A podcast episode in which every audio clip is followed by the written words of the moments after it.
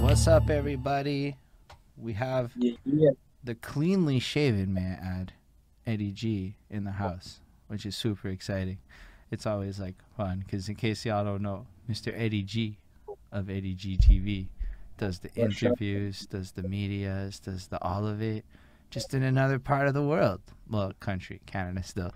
So, how are you, Mr. Eddie G TV? Well, is it's Eddie G of Eddie G TV, right? Yeah, yeah. How- Yeah, um, uh, uh, I'm definitely doing great. Fucking, it's a, a long weekend. I said a, a, a four day weekend, but you can't complain about that, you know? Nice.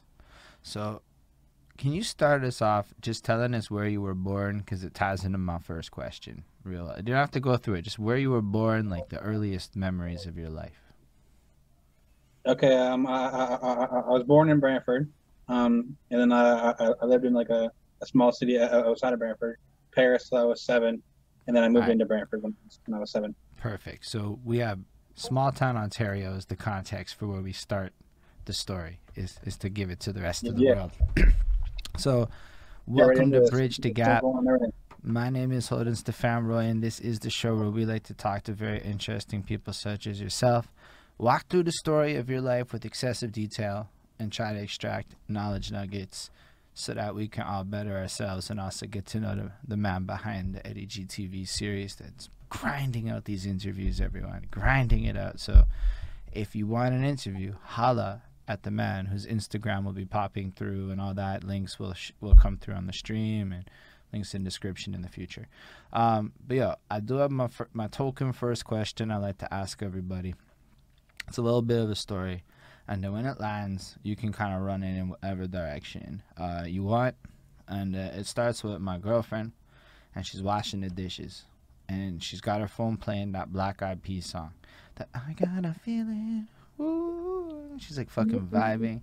She's dancing. She's doing her thing, washing the dishes. And I was just thinking about Yeah. this song. And I'm like, yo, it's crazy how this song is now like chores music or exercise music or this stuff you put on when you got to get things done kind of vibe to this song. Because, yo, 10 years ago, this song was that club banger that would come on at 2 in the morning when we was all smashed and everybody was dancing and having a good time to this track. And then 10 years later, same song, but now it's chores music because all the people have turned into people who are more likely to be doing chores than clubbing at that point. Um, so I thought that was nifty, you know, because music evolves over time. All the Cardi B's, all the club music of today, that's all the chores music. It's just chores music. It's all it really is. For sure. For sure it is. Um, So that got me thinking about our own musical journeys, though. So, I mean, Eddie G's got a mixtape. Eddie G's definitely got a musical journey. All of it's tied into it. And uh, a lot of the times when we answer questions related to our story or our journey, it always starts at like the puberty kind of phase when we attach ourselves to music as identity and we start picking and choosing all these things. But that's not really like where the story really starts. It kind of starts like when you're real, real young, as early as you can, sure. uh, as you can remember. So like I can remember as an example being like four or five years old. My dad had all these great boxes, the amp, the tape decks, the the radios. It was all connected to each other and going to the speakers. He'd be playing these like freaking Led Zeppelin tapes. He would like um at nighttime it was like the 90s techno, the MC Marios and stuff. At Christmas time I remember this you know Christmas music freaking techno remix thing he'd play. My mom, she had discos and musicals. There was a lot of musicals. but like all of this shit kind of tied into like you know the soundscape that made up my little world and all of this shit was still music in my life before I had any control in it. So I was hoping you could take us back to being the youngest ADG you can remember and let us know what it sounded like to be you before you had like real control over the music in your world. Okay, okay. As, as far as back, like, um, yeah, like, uh, when like the like the um, the biggest band that was played in, in my house when when I was younger, my mom and my stepdad's probably favorite band is um the the Doors. Okay. Like that's why till still to this day when I hear people are strange, I'm just like, man, this song is like just like like one of my favorite songs of all time. Um, uh, they were playing the Doors, they're playing the Eagles. Um, uh, just just all that um, um, CCR, uh, all, all, all, all that, and um, yeah, like the um, the the tape decks. Like my mom like would get pissed off because like when I when I when I when I would start to hear a song on the radio that, that I like that I want, I would just put um, actual tape over the tape over the top so so you, so you can record it, and then like uh, and then my mom would come back and try and play these tapes, and she'd be like, it'd be a whole different shit. she She'd like pissed. you would like t- so she she would like buy like the actual tape of like the doors or whatever and then you would get mad excited and have to get this track down so you were like dubbing over her actual tapes to get your shit yeah. respect Yeah. AG. Yeah, she was pissed. but yeah, so like um, but even like back then, like um, like e- like even those tapes, like uh, like um, like the you, you, you, you- could talk into the speaker a certain way, like um, and, and set it up on, on on this um tape deck that I had that like it would actually uh, uh, record your voice. So like uh, I, I put my voice like on, on like uh like doing like the um, the mixtape shit, like talking between songs. no And, like. I was doing that shit when I was How- when how- I was like uh, when I was like a little kid, like um, and then um, how did you figure that yeah, out uh, like so you're like a, a young Eddie G and you just figured out how to reverse engineer a speaker into a microphone yeah, that's fucking cool yeah, for sure, for sure. And um, I think a big like um um thing for me, like why why like I got into entertainment, I was kind of like um already kind of in, into music, but not like fully like thinking like this is something I want to do. Right But the moment that got me kind of like um enter- entertainment, I, I, I, I, was nine. Um, know, my, my dad's a, a tour bus driver, right? So um, uh, it, it was um, um, March break, and uh, we, we went down to Branson, Missouri, and for like um, those who don't know, like that town's like um, uh, it, it, it, it's a tourist spot. They have a lot of um, comedy like um, festivals. They have a lot of like just show, just shows, right? It's a very tourist spot, and um, actually seen um, um, Jeff Foxworthy when I was down there. nice Yeah, yeah. Um, but my dad said like like every show that we went to, I was I, I, I, I, I, I was like standing like at, at the edge of my seat, just like staring. Like I was like I like I, I wouldn't talk to him. I would just like be like, hey, I'm like oh, I want to watch this. And like um when when I came back, I was like I had the, I had the creative bug. So basically, you got to go on tour with your dad because your dad was the tour guy that went with all the Yeah. bands and shit. So you just got to go to all. No, like uh, it, it, it, wasn't bands. It was like um like Oh. he had like um uh like um the senior citizens. Okay. It was all like um it was all comedy shows. It was all kind of like um Oh, like the um, guided tours and shit, like where people. yeah yeah. Okay. it, it- it was like that, but like um, he took me down to that one because there was all these different shows and stuff like that, and I, I got to see comedians, I got to see like um, musicians, I got to see like um, like uh, different art people doing different doing different things, and um and, and, and all of those shows, I was just like I was just hooked. I was like, I was like I I have to keep on keep on watching these. So then when, when, when- when I came back, like, like that was like when I knew like I was like, um, I I know exactly what what I wanted to do, but I had a creative bug.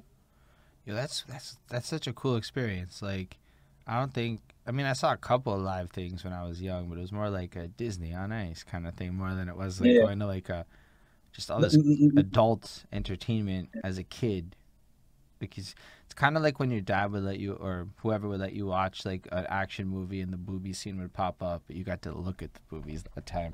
It's kind of like getting exposed to the world a bit like that, which is fucking cool. sure. So, sure. so you were already like practicing your mixtape game. You're you're getting yourself on. Were you like interested in other kinds of arts when you were young? Were you like a drawer? Like were you into that kind of world as well? Uh, uh yes. Uh, mm, yeah. I, I, I started off with drawing, like, um, but like, uh, I didn't really go too far with it. It wasn't really that good. Fair enough. were you um? What other kinds of stuff was a young Eddie G up to before he gets into like the more high school era of life? Um, we were like fucking like like wild little kids. Like we were like doing like um, like um, I, like I remember like like the cop like we were like um we were fucking around doing some wild shit, and the cop was telling us like, hey, if uh, if you guys keep this up, like I, like after twelve, you can really start getting like serious like things happen, right? Right? And like I was like ten, I was like, shit, we still got time to fuck around. Like, you know, like we, I, I, I, we were like, um, we're car hopping, you know, smoking weed, fucking, just doing like dumb shit. I guess in a small town, you end up getting into some dumb shit a little quicker than you do in Montreal. And I, well, in my Montreal existence, because there's a lot of Montreal existence. For sure, like uh, back then, like the like one of the main things we got from car hopping was Canadian Tire money. And I remember we would save that shit up and go buy like like basketball nets and shit, and just other Yeah, like other shit. Yeah, yeah. I guess most people would just kind of whine a little bit losing Canadian Tire money versus being like really mad about it. That's that's a fresh hustle. Uh, but like uh like I remember like going in like buying big shit with, with all Canadian Tire money and just them looking at us like uh, as little kids, like where the fuck are you guys get this Canadian Tire money, you know? Ah, so so what point do you really start to get into music more as like a fan of it? Like you start having, yo, I like this band or I like this rapper or whoever. Do you remember like some of the like what your like first favorite song was? Um, I, I, I- really got into um, Korn. Korn was my favorite band for, for a long time.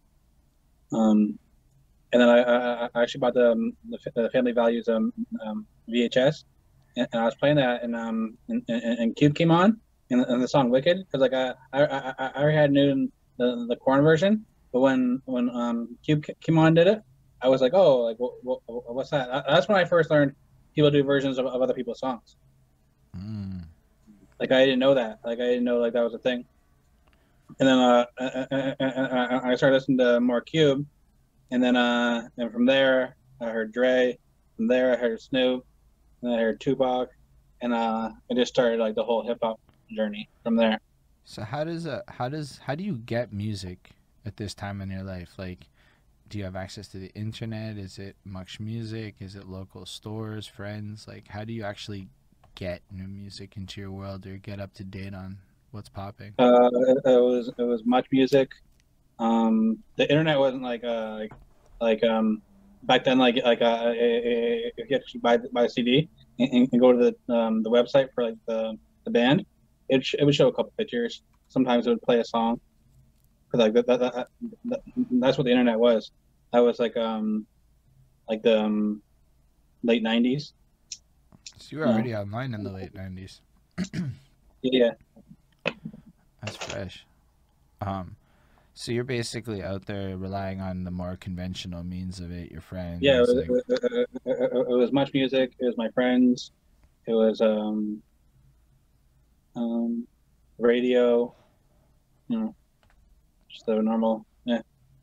And so, um, at this time, when you start getting into music like that, um, are you personally interested in rapping at this point, or or is this something that comes later on?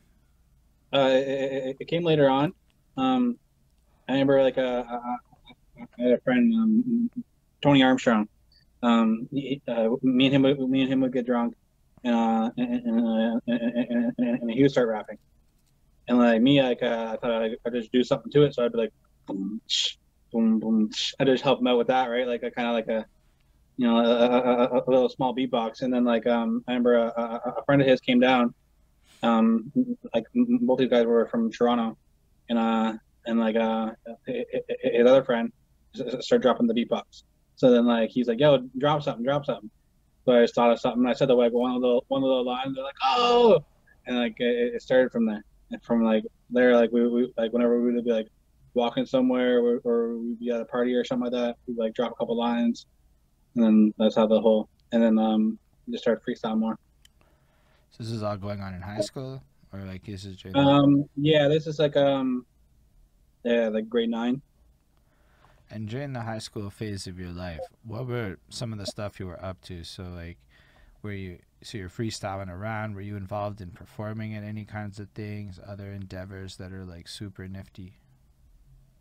Um, just as far as that, like just um, like like, we- like we rap in the hallway, like uh, in the hallways of high school, and people would stop and, and listen to us. And back then, it wasn't like uh, like there was like three rappers in my high school. Hmm. It isn't like how like rap became like where everybody rapped. It was like there was literally three uh, uh, three rappers in my in my high school. And did y'all like work together? Was it like the three rappers united, or was it more like Uh, a competitive vibe? Two of us did, and the other guy didn't really come around. Like when, when we were freestyling, but we, always heard about him rapping. So, so basically, there's not a huge like scene or anything popping. is hip hop like in general popular up? And this is Brantford you're in at this point, right? Yeah. I, I, I, at the time, um, uh, like DMX was like, I mean, we were all barking and growling at each other and shit like that. Um, like, like, like, like all of us loved DMX back then. Like, uh, our, our, high school was DMX out. Um, yeah, DMX was like the biggest thing at, the time. Um, and like, uh, from there, like, um, I actually started like having, um, uh, like, um, when Napster came around and Winamp, I would start burning like, um, the instrumentals on CDs. And I have friends come over and we would just like take turns like freestyling. But, but, but, but we had kind of like rules of like, um, so like uh like uh whatever my freestyle was, if um if uh, uh the last thing I like I, I, I, I would end on, the other person would have to go off that. Right. So like we just like go in a circle and just like listen to instrumentals. So basically, you spent your a lot of your high school just kind of rapping with your boys. Rapping, smoking weed, chilling, chilling out. You know. Were you like actually recording at this point, or was it more of a casual hobby? Um, probably not not a grade nine, but like probably grade grade ten. I I got this um uh I actually spent like sixty dollars, and I spent um forty on this on this um, program called um Hip Hop eJay, where like it would, it would like um like it, it, it would come with drum lines, it would come with bass lines, and all you had to do is kind of put put three of these things together. You'd be like horns, you know, put like put the drums, put the bass, and put the horns together, and you and like you, you have a simple beat, and I, I'd make songs like uh, off that shit. I'm like ninety percent certain my dad bought this shit, and in high school, hip hop eJay. I'm ninety. I just googled it right now to look. I have memories of making beats on this shit. Yeah. yeah, hip hop eJay was the very first start. That was like the very first one, and then um, Cool Edit uh, Cool Edit was one for like a like um the hip hop eJay didn't last for long because like like after a while uh, you need to like start rapping over on the beats because like there's only so, so much so much so much shit on there, right? But um yeah, uh, Cool Edit was the next one, and then uh yeah I, I remember um yeah like my house was the spot to come over to like to rap. Like uh like we, uh, we were able to smoke weed. We were able to you know like um come over and rap like um but I always have like pick kick people out at a certain time. My parents be getting rowdy and getting fucking drunk at a certain time, and I'd be like, "All right, fucking, they're gonna get crazy, like everybody out." right. So you were making beats and rapping in high school, off the jump. I don't know if everyone knows that about Eddie G, but that's fucking a pretty interesting start. And honestly, like right away, your skill set has beatboxing actually too. I forgot about that. Beatboxing, rapping, and fucking beat making and you're not even done high school yet. That's pretty dope, Eddie G. Yeah, for sure, for sure. Uh, my, my, my very first um like mixtape that I ever like um started pushing on the streets was um I put that out in um 03. Okay. Uh, is that you're still in high school in 03? I don't actually know how old yep. you are. Yep. Uh, that was uh, the end of my high school. That was like I was just like 18. So you were doing the street mixtape thing in 03 on some beats you made yourself. What were you recording on? Like what what like what tech were you using? Did you have mics or was it all bootleg? Uh, it was uh, you know, those like little tiny like um, um computer mics that are like fucking like as a little stand like the mics like that big. Yeah. Uh, like like like I, I was recording on that, and then um, cool edit, like uh, I just I, I just put the beats in. I, I would make them on on on eJay, and then I I, I tried Fruity Loops for a bit. Um, I think my first my first tape was a little bit of a mix of um, hip hop eJay and um, uh, Fruity Loops beats.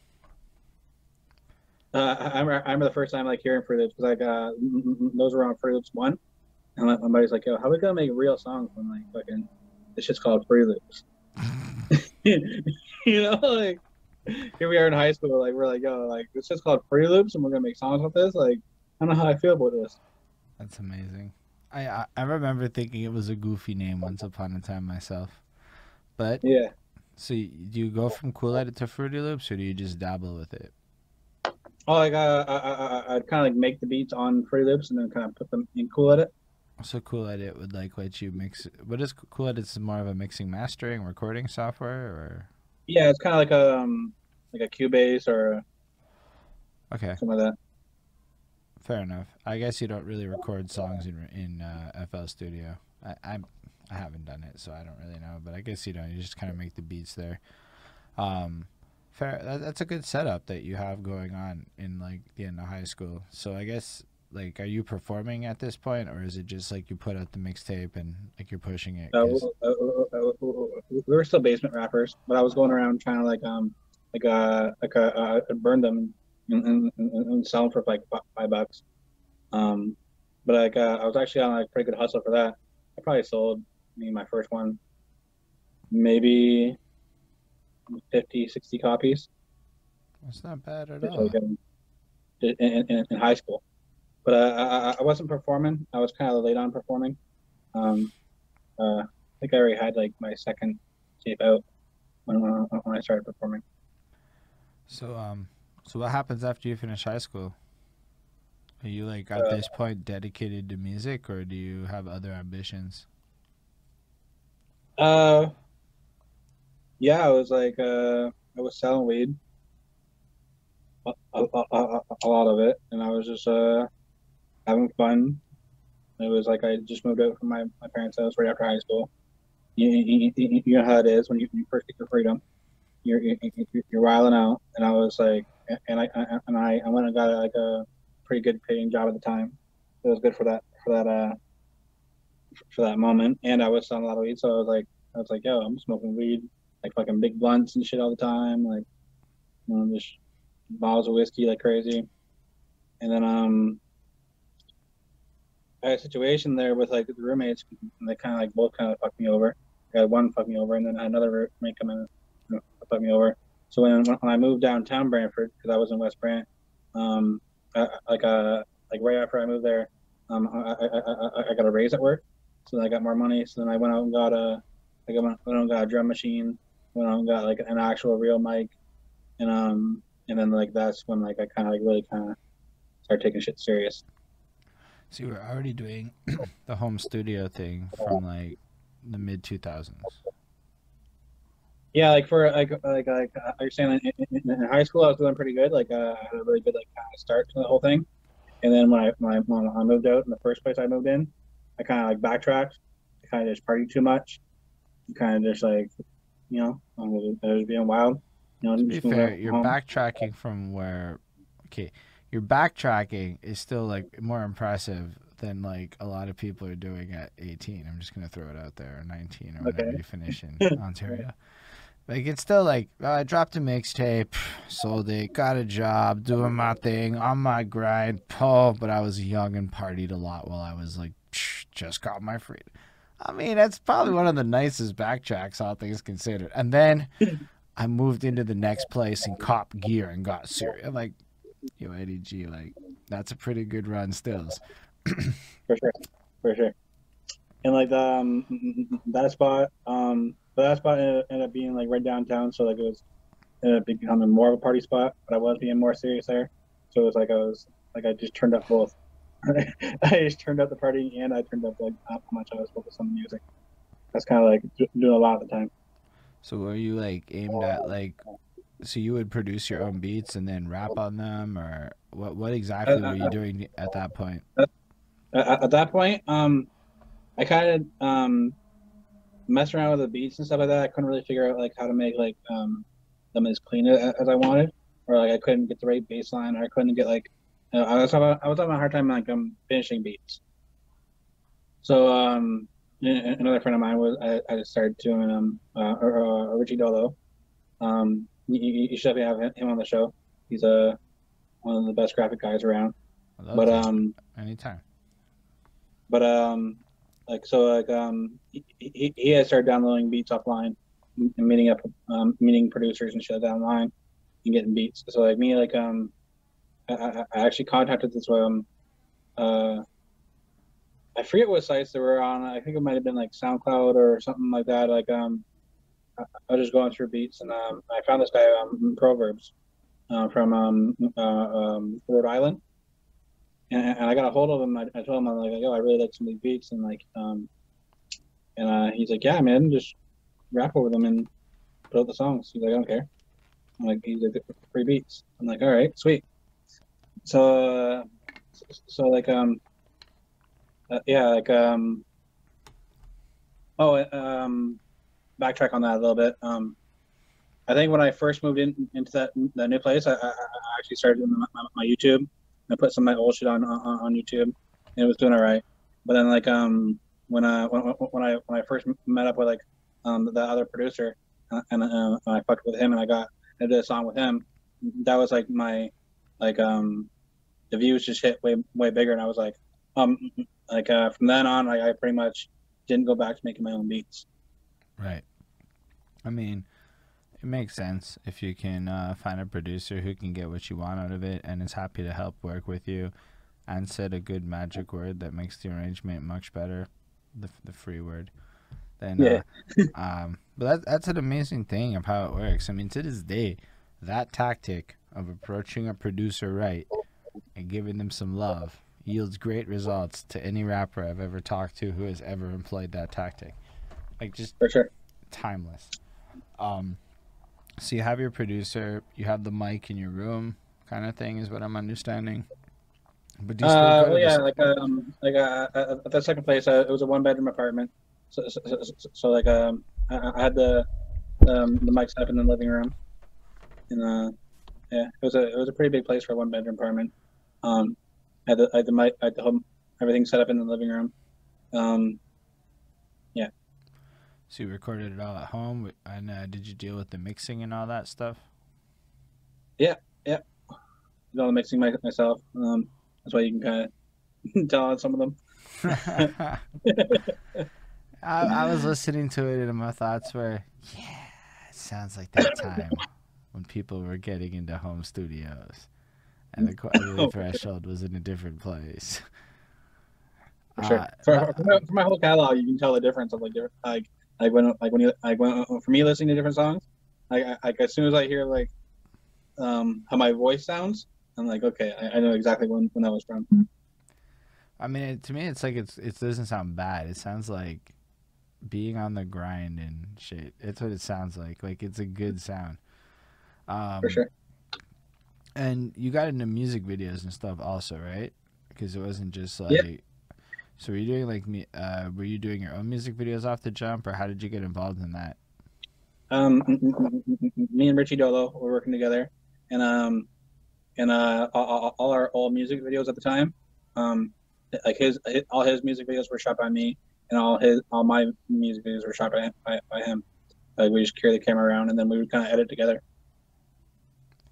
So basically, all of the early Eddie G universe is a DIY endeavor of like like, how did you figure all this out? How did you like, um, learn all really, this like, stuff? Uh, for the video stuff, he like he like he, he was way way ahead of me. Like uh, he, he, he, like he was teaching me.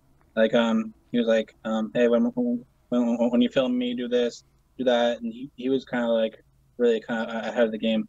Um like I I, got, I gotta give him him big credit on that because like uh but then like um from there like I, I I learned a bunch of shit as well like after that, but he was kind of like the first one, kind of like, um, okay, like here's what we do.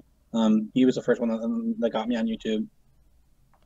So you, so you guys are basically putting out the music videos, you're making the mixtapes, or uh, um, you're, creating this whole vibe, and. Yeah. Uh, are you like integrating into the local scene at this point, or is it more of just an internet grind? just an internet grind with me, me and him, and then we, um, just just being out, like being in a small city, and then like um, like we started hearing about like other people, and then um, uh, probably like shortly like like um, actually probably maybe right around when I when I first started doing like the the videos, like being my first couple videos were out. Um, uh, I met um, uh, Callum, um, Clark. He, he's um, uh, one of the sound engineers, like a lot of shows around here. Like uh, he, he, he'd run the boards, and, uh, and, and I was drunk at his house and we were freestyling because he had, he had a band as well. He has a metal band. Yo, like uh, trying trying to like freestyle with the metal band going, like you have to rap so loud. like, and it was it was, it was, it was crazy, but it was, it was a good time. And then like I, I was telling him that night that um, I'm like, hey, I, I'm actually thinking about um um doing shows because like um his band had been doing shows and, and, and he was doing all the um all the sound shit for different shows. And then um he, he introduced me to a promoter. Um, maybe a month later, I, I was on a show. What was that like? Tell us about the first Eddie G show. Oh man, like um, so so I had um, I, I planned that, and then um, a week after that, Dolo had told me that um, uh, he, he, he, he had got um his first show. His first show was out in Hamilton. My sh- my first show was out in Brantford. So um, but his was a, a week before. So, so so I went out there with him, and um, he he, he, he had rapped over his tracks, like uh, you know how a lot of a lot of rappers do now. Yeah, Like, yeah. it was like, yeah. So so like I so, so I thought, okay, my shit should, I, I that's what we do, right? I I didn't know, right? So then like I came to my show, and then um I bring my shit, and then um Callum's like, yo, what the fuck is this? And I'm like, what? He's like, yo, you're supposed to bring just the beats, and I was like, oh shit. So like I had to like I had to rush home, and like um get all the beats, and then like um when I came back, um some of the beats weren't working, but some of the uh, beats that I some of the songs that I didn't plan on performing were were, were, were, on there. So I was like, fuck it, I'm gonna do this song. I'm like, you know, like this is my first performance. Um, shit's just fucking not working out. Like I'm like, I'm like, cause sound check went horrible. Like it sounded like horrible when I was rapping over over the shit, right? So um, so, I get back and I get him the beats, and then um, uh, one, one of my other uh, friends at the time, the Wiz Kid, he was telling me he's like, hey, um, because he had done shows uh, prior to that, and I and he told me he was like, um, uh, j- j- j- j- get through the first song, like uh, remember remember how that first song goes, and just kill that first song, and then when you hear when you hear the crowd give you energy, it, it's gonna like um just bring up all all, all the all the other shit, and and you're gonna kill it. Right. And I was like, I was like, all right. So, so, so, so I went in there and like, like right before I went on stage, and I was like, my heart's like, I'm like, you know, I'm like nervous. But as soon as my music started, as soon as I heard my, my beat start, all that went away, and I just killed it. I just killed that that, that, that first song. And I just made sure I focused, killed on that first song, and then when I finished that first song, the crowd was like, oh, I was like, it was on, you know. So that so then basically you're now in the early 2010s of performing beatboxing, former producer, videographer on YouTube. I, I, I, didn't um like I wasn't very good at beatbox. Like I was just kind of like do like a basic beatbox to kind of like um uh just like something to rap over. Right, right. Okay, but still a lot of other cool stuff going on in your life that you're, sure. you're banging out. Um, and so how how does that like early music grind work out? Like what where do, how do you promote yourself? Like what's it like? Cause keep in mind I'm in Montreal, so our hmm. realities and I start rapping in 2012. So everything about my grind, it's in Montreal. Like it's incomparable to what you would have had to have had experience with. So sometimes people like me will come across people like you on the internet, but not have the whole context of what your struggle may be versus mine. Okay. That's why the show is called Bridge the Gap and all. So if For you could just kind of break down what it's like to be an MC coming into the scene and actually how you have to deal with it being in a small town in Ontario. And I don't mean to like call it super small, but like relative to Montreal. Um well like um uh, uh, sh- sh- show to the show to the the high cats at the time. Um they had met a couple of us from um Dole and doing that show. And um and uh they had really started messing with some of the Brantford rappers and they're from Hamilton.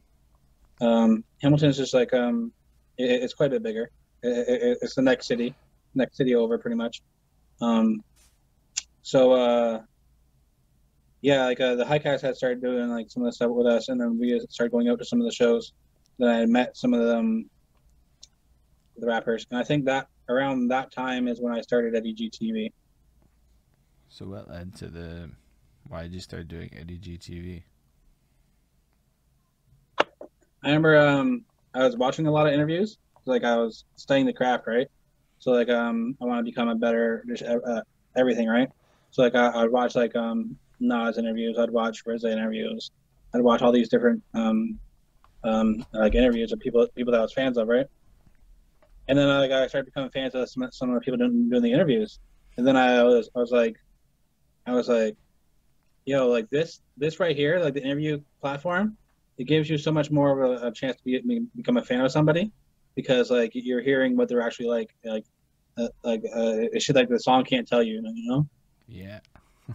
yeah. It, you know what I'm saying? Like uh, in this case, so like, I uh, kind of get exactly what you mean. I get to hear about the people a lot, but yeah, I, I get it. So um, so, so, so, I'm watching this, and then like um, I, I'm at a show one day, and I'm looking around. I'm like, um, all, all the different artists that were on that show, none of them had ever had an interview.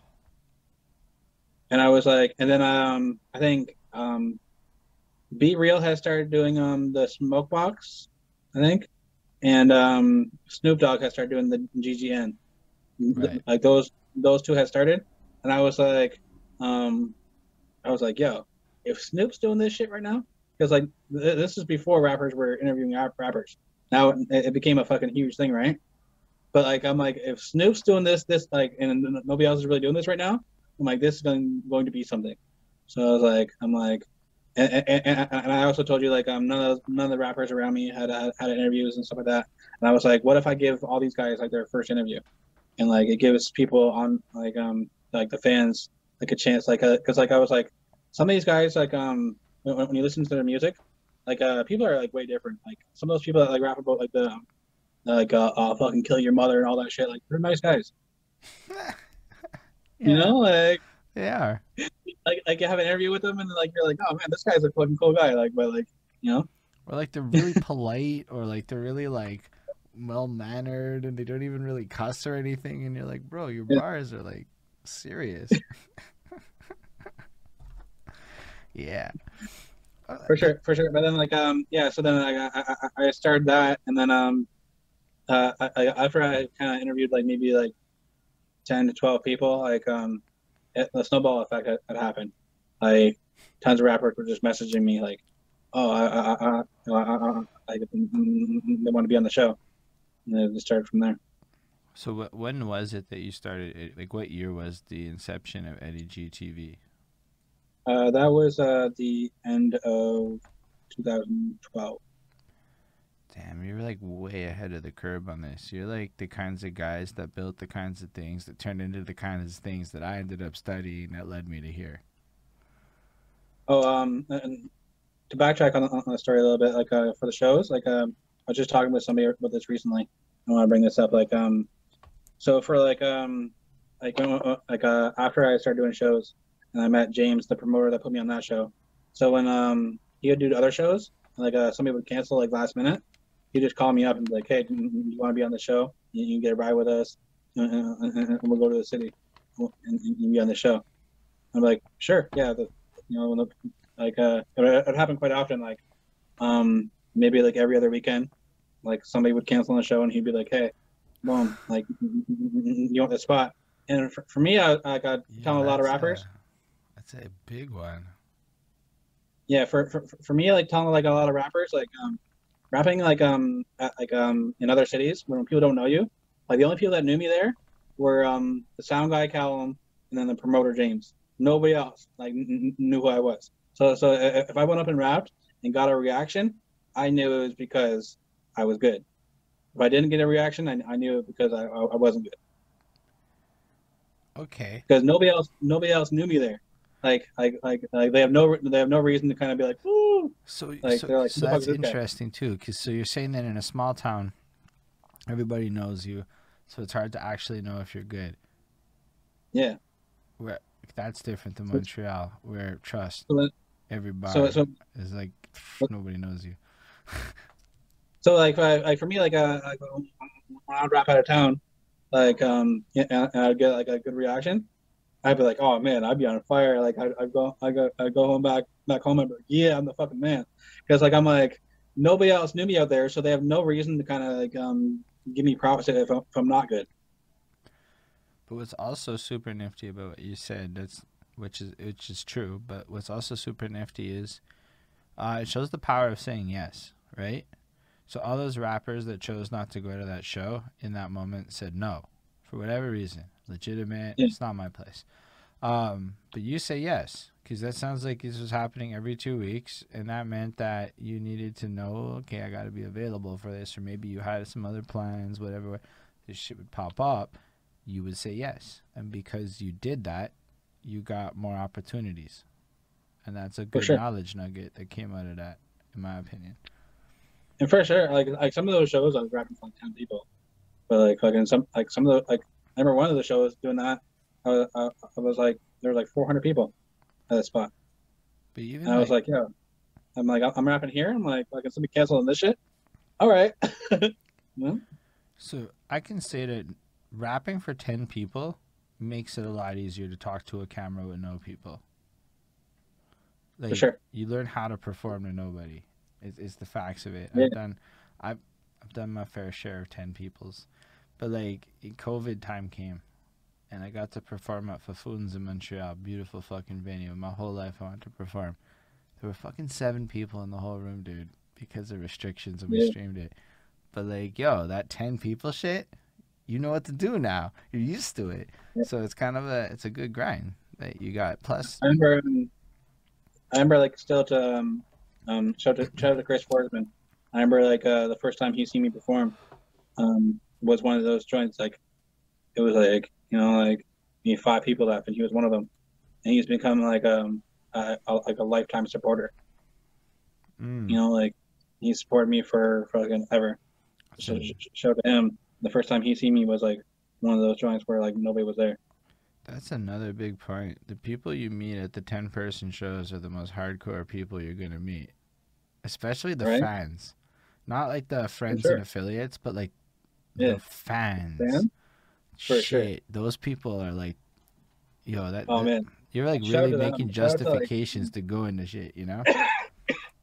shout out to shout out to them, man, because like a lot of times, like like you know, th- like they'll be sharing the interview, they'll be doing different other things, and just supporting the brand, buying the t-shirts.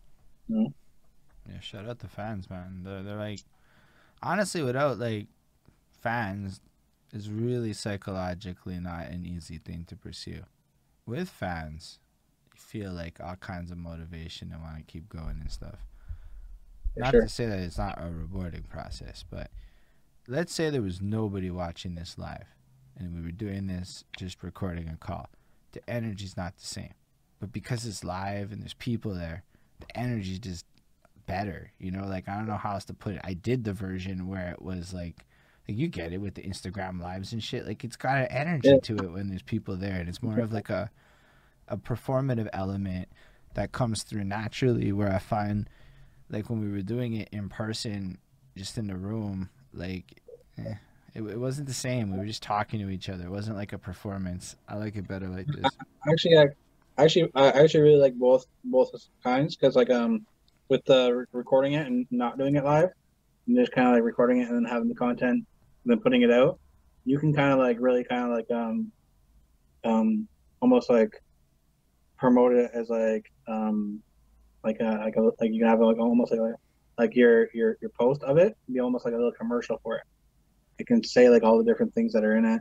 Um, you can kind of promote it differently and like kind of know what it is. Like if, if- you have like this video that that nobody's seen, and like you can kind of you can kind of do do different things with it. But then like the live is yeah like people are watching us right now. So like um both of them both of them have like a you know their pros and their cons. so so when you started doing the interviews um you would would you go to people's houses? Would they come to the eddie g crib? Like how did you like pull this off at the beginning of it? Okay, so yeah, so um, yeah, so like uh, my first couple ones were were, all at the crib. We get the I I, I went got I went and got a camera, um, and uh, had the tripod and we just do them at the house, and then um, and then somebody was like, "Hey, um, I'm doing a show tonight." So, uh, another rapper was coming in from out of town, and I, I, I, want to get the interview, but they were they didn't have time to come over to the house. Uh, they were just going to the show. So I was like, all right, well, I'll just bring the camera to the to to the show, and then we'll do the, the interview at the, at the side of the building. And that's a, lot of those interviews went. So you So back then, were you did, did you end up interviewing anybody that ended up like becoming somebody like super fucking cool from that like period of your life? Because you're like grabbing all these people in this low scale environments. Um, there's a lot of cool people. Um, oh man, like I think like um, like M- M- Maloney was my second interview. Oh, nice. Maloney was my second interview ever. Um, uh,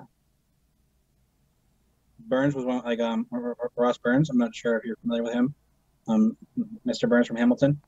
He's a. Uh, He's the guy who interviewed you. He, he, he, yeah, he had, he had interviewed me on, on, on one of our videos, but like um, what was I saying? Uh, you were uh, thinking about people you interviewed back then. Oh yeah, people like um, back then early um, I really don't know like anybody like really kind of stood out. Like there was like a lot of people, like a lot, a lot of people. Like I don't to like just name a couple and like kind of leave some out because like I don't think there's anybody like really kind of like that was like like legendary or anything. Right. Yeah. But you were still like putting in this effort of documenting the scene and, and getting to know all these different people. And uh, how many? How many? Like, what was your frequency of interviews like? I'd put out an interview like every week. And you've just always been putting out an interview a week, or for for a long time, yeah. For like, um, yeah. If you look at like my whole like last um eight years, I probably put out um average probably every two weeks, three weeks maybe, like over like eight years. yeah, that's a real real commitment to it. That's also a lot of people you've talked to. Yeah, shout out Eddie G. All right, so back then, you started at Eddie G TV. You're, you're performing. You're um, you're doing your thing like that. What kind of happens next that, uh, in your life with that? How do things kind of evolve for you? Um, I started slowing down on the shows because like um, I was getting a lot of like I, I could tell like um a lot of the rappers around weren't really fans of me and like uh, there was a lot of politics in the shows, and like uh, all those politics changed for me when I when I started doing the interviews. It was like people were inviting me out to these shows that they wouldn't have me on before, but because I'm I'm an interview now, I'm an interview guy now. So like the the the, sh- the show's kind of slowed up. I was kind of like I'm like because like um it, it, it, became so busy like the, the EG show like the amount like I said like it became a snowball effect. The amount of people that are messaging me messaging me and I was like like like like I'd go to some of these shows and like plan before I like before I go. I like talk to like every artist that was on that was on the bill, and I do like five interviews at like at, at like at a show. Yeah, it's big. So you put yeah. in like that work to like. So if somebody reaches out to you, you're gonna then go research the whole show and kind of leverage every other connect that you could make off of that opportunity and like a, a, a lot of times like um a lot of those shows I, I just find it like I, I talk to one artist and like I'd go there to interview him and like there would be other artists there. So I like I freestyle a lot of those interviews. I had no idea like I, I had just met some of those people. Very first time I ever seen them was was was like I watched I watched their live set. I, I I'd watch their live set and I'd do their interview. I know anything else about them. So what kind of questions would you ask people? What was like an early Eddie G interview like? Blunts or bongs. Um, uh, food questions. I still I still have food questions, but like I've made them way better. Um, I would say kind of like the same kind of questions I ask now, just kind of like um, I've gotten better at like um crafting the questions. Right. Man, it's same kind of same kind of shit, but like just kind of like wording my shit better. So like, who would be so back then? um, how long were your interviews? Like, what do you think is a good interview length?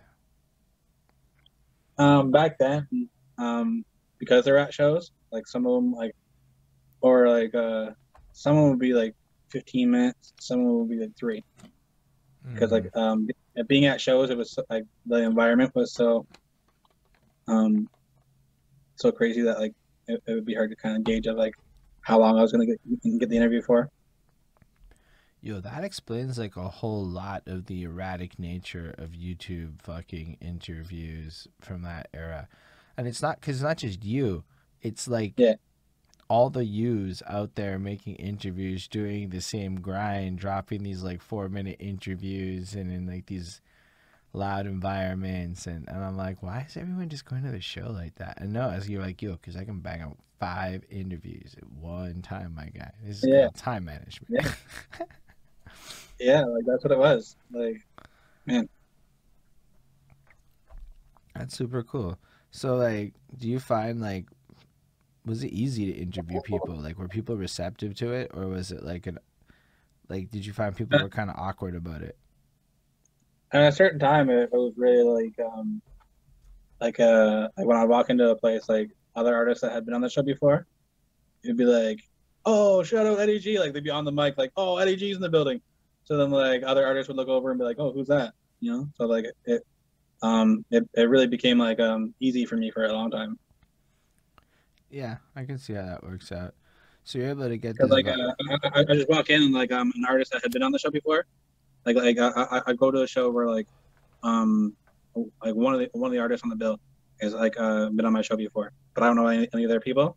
I'd usually like interview like the other people because the artists that have been that had been on my show would, would say, "Oh, yeah, you should get an interview with Eddie G." yeah, that's definitely a powerful motivating force. So off the jump, people fucked with your interviews, and it creates a wave. I can understand how that feels a bit. Um, and then I guess um, how do you evolve it? Like, so you're doing this for a while. Uh, what what- like what comes next in this story in terms of how you're like building this? Are you playing the YouTube game? Um, are you doing the website thing, blogs? Like, there's so many things you know that are out there. Um. So uh. Yeah, right, right around that time, like um. Um.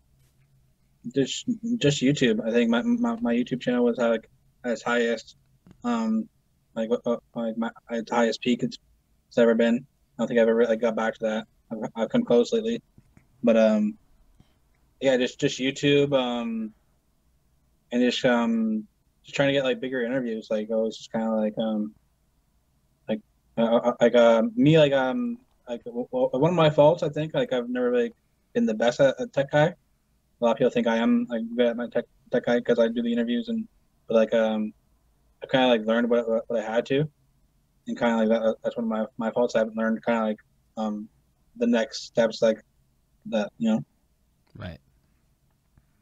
Um, so like um, I, I, I, I'm actually like looking on all that all that now. Like um, like um, yeah, I, want to I want to start a different podcast and I want to start like um some other shit, kind of have it on a different platform. Like I I, I, I, I this I'm learning right here. I'm like this is pretty cool. Like people can like um like w- w- w- with um with YouTube it's kind of like um it's been around forever. This is kind of some new shit. Yeah, YouTube is definitely. I don't want to call it like time stamped, but I think it's reached the point where I know what the 20 year olds are talking about when they're complaining about YouTube changing. And if I feel that way and they feel that way, it means the 50 year olds are on YouTube and it's over. That's what I learned. But I mean, it's it's not demonetization. it's not any of that shit. It's like I have a monetized YouTube channel and I got an 8,000 view uh, video by accident. Google blessed me. And it was like 25 bucks. I'm like, that's shit. I'm like, what? That's it? And then I'm like, okay. I don't feel like motivated by YouTube like at all. Right.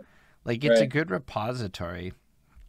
It's a good like thing and yeah, if you have like an album review that you're lucky on, somebody might like go click on it 4 years later, but I mean, YouTube doesn't feel like it's fun is where I got to with YouTube. Whereas I came to Twitch and all of a sudden it's like people are in the chat. So I see you doing, you know, Instagram live and I'm like, I don't like the Instagram live chat. Like it's not like the Twitch chat with the emotes and it just I don't know it's I don't know how to really describe it. It's like the silliest shit, but enough people agree with me that I know that there's something to the statement that the Instagram live chat is not great. Like the whole vibe Right. of it. It could just shit pops up for four seconds and disappears and you're trying to like find a comment and it's it's not fun. This is just my old my old self when I'm on an Instagram Yeah. live. I'm trying to participate. Whereas Twitch, it's like I don't know, the chat stays. But it's also then you go to YouTube and YouTube live sucks. And I don't know why YouTube live sucks, but it does. Can't even explain it. Yeah. Facebook Live's alright, but copyright, so fuck Facebook Live. Right. Right. Exactly. Um but yeah. Which- So you think um yeah like uh like I said I haven't been the best tech guy so you think um you think I should be moving the show Yeah. if you moved it to Twitch, yo, absolutely monetized. Like you have a mon, it just becomes a well. I mean, it takes a minute. Like I don't know because with music you can fast track it, but it might take you what a month, two months. You're monetized on Twitch.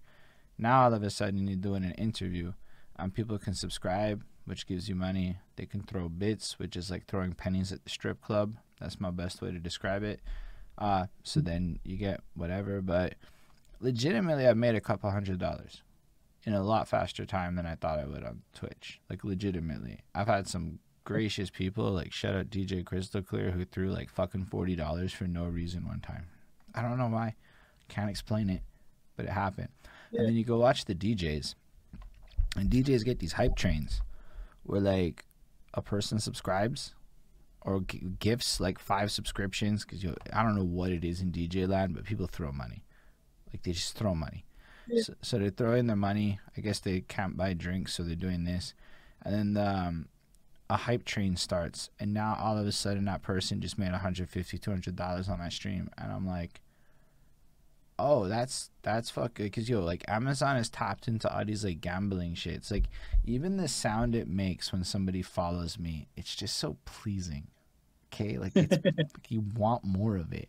It's like fucking crazy when you think about it. They have like all these gimmicks built in, but really, it's the live part. Um, to me, Twitch is like a middle ground, and it's really Altspace VR that we should all be fucking with right now. Like I'm moving already into the VR realms. I'm like, I mean, you want some content that's like translatable across mediums, and I realized that YouTube is video on demand, so it's edited, it's polished, it's the past, it's a higher budget to create, and all the giant high budget YouTube media companies kind of failed, right? Like they went like none none of them are really doing anything, right? Like they they launch series, then they launch new series, they never get to like very few people actually have like success in that world on YouTube. So then I'm like but Twitch is more subscription based. So like all you really need to do is find like 100 200 500 whatever it is number of people in to subscribe to you eh, and you're like you're eating off of fucking yeah it's like it's back down to like the like like like, like your fan base like your fan base is going to turn into this like it, might be like like less numbers because YouTube like been around forever like 50 year olds watch it so then like the But- the possibility for reviews on there is but like it's views are such a meaningless number to me. Okay, like Yeah. because it's like views meets watch time, right? And then you Yeah. realize, yo, they're just one person might click on a video eleven times, but that's only one person, right? And people don't think about it like that. So with Twitch, facts are there are two people right now on Facebook, and I see seven on Twitch. I'm one of them, so six on Twitch. That's eight people definitively from different accounts actively engaged in this piece of content for an extended sure. watch time. Yeah. Yo, I don't know. That shit changed it all for me. All of a sudden, I'm like, y- yo, like, I don't have to edit this quite like anything really. Like, what's the editing? My guy's gonna cut out coughs or some bullshit, you know? Like, it, it's it's like it's so chill, and then people like it more. I don't know. This is my experience, especially for what you do, because it's basically talk radio. yeah And then your cooking sure. shows, dude, you can just do the cooking show unedited. You don't have to do the editing part. You can if you want for YouTube, But you could make like season three of Eddie G cooking be like a live experience just for the people that want to watch it. Mm. And that's where Twitch got sexy. I'm like, wait, yo, we're gonna go to parks. Let's say I let's say I stumble across some Montreal rappers freestyling in a park. Watch how I go live with freestyle in the park stream. Low quality, sounds like ass. Just rappers rapping in a park. That's the future to me. For sure. For sure. Definitely. Um, yo, it- it's nothing like being like in, in the trenches. You know, like I was saying, like I go to these shows and do like five, like five interviews. Like being in the trenches is like fucking, and like like like you, you- you meet some of these people and you, you get like really good bonds with these people. Like you've been to like, like uh, some of these shows together, and like like these become like like your you know your friends. Yeah. all, all, all, all the other rappers and all the kind of like like this really becomes like your world. Like if you're really, if you're really into it, you know. Yeah, um, that is definitely being paralleled in my life. Every everybody that I'm really connected to, with like one exception, is related to these interviews, because you interview them and then they're like, they they like you more. For sure. it's just it happens. it's it's like I mean I don't. Have you had any interviews that went bad? I've not had yet an interview that went like sour on me. Like I've had some awkward ones. They all ended yeah. well. I, I, I literally like like um like um a lot of those like uh, the show, like um if the interview wasn't going good, I just put the camera down and turn it off, and like stop the interview. Like I'd be like, no, we're not doing this. So what what defines a bad interview to Eddie G? Um, I don't know. There's a there, there's a lot. I don't know. Like um, they point out like one particular like um, like when like people just start being like um, just idiots, like saying like dumb shit, like, like especially about like um, like I was never on like um, I I I'd never let other people like disrespect other people Mm. on on on, on, on, on the show? Because I'm like yo like I, I don't I don't have no problem with that person. So, so you're not gonna like talk shit about that person on my on my, on my platform. So so a lot of times like um when when, when that shit would start I I, I, I I would cut it off. Um and then like some people just be too drunk and then just be like just not into it. And I'd be like dude like we're not we're not doing this. I don't know. No, fair enough. Um, I guess let me reframe it like this: you do a lot of interviews with people, and what would be like your tips for what a person being interviewed should bring to the table? uh, what what the artist should bring?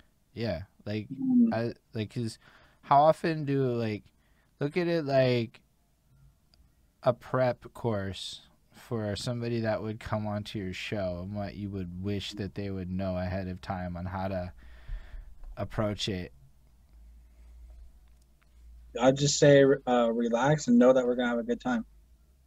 Just relax.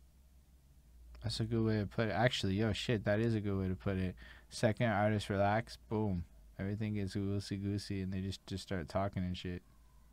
Yeah, y'all relax. N.O.R.E. said that shit. I like, Yeah, relax. It's true though. Like relax.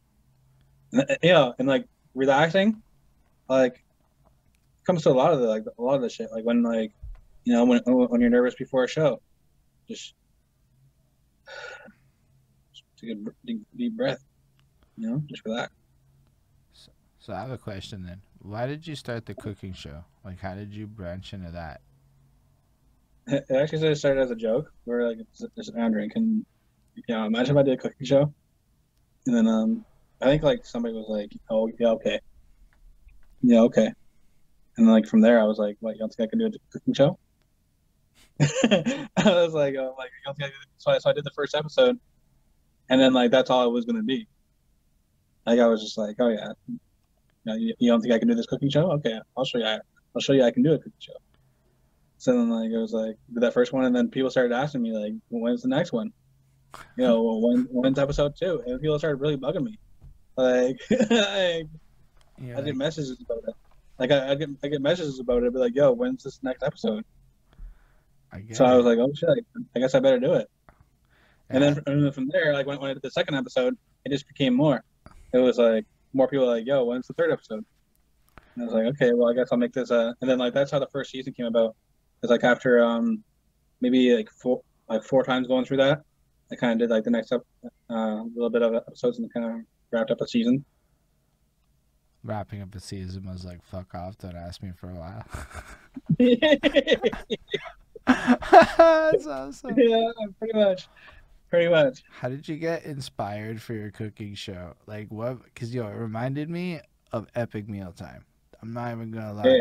That was like what I felt, and I don't know if you were like inspired by them or if that's the Eddie G cooking routine or like I don't know how you hit it. But like, um, Um, a, lot of that is like um like I, I, like I didn't mind the, I didn't mind their show. I didn't think it was the greatest, but I didn't think it was like horrible either. Uh, I wasn't like um huge on it though, but um yeah, like a lot of that was just just me, uh, how how, how I really am. Like I kind of fuck around. Like I am kind of weird. You know?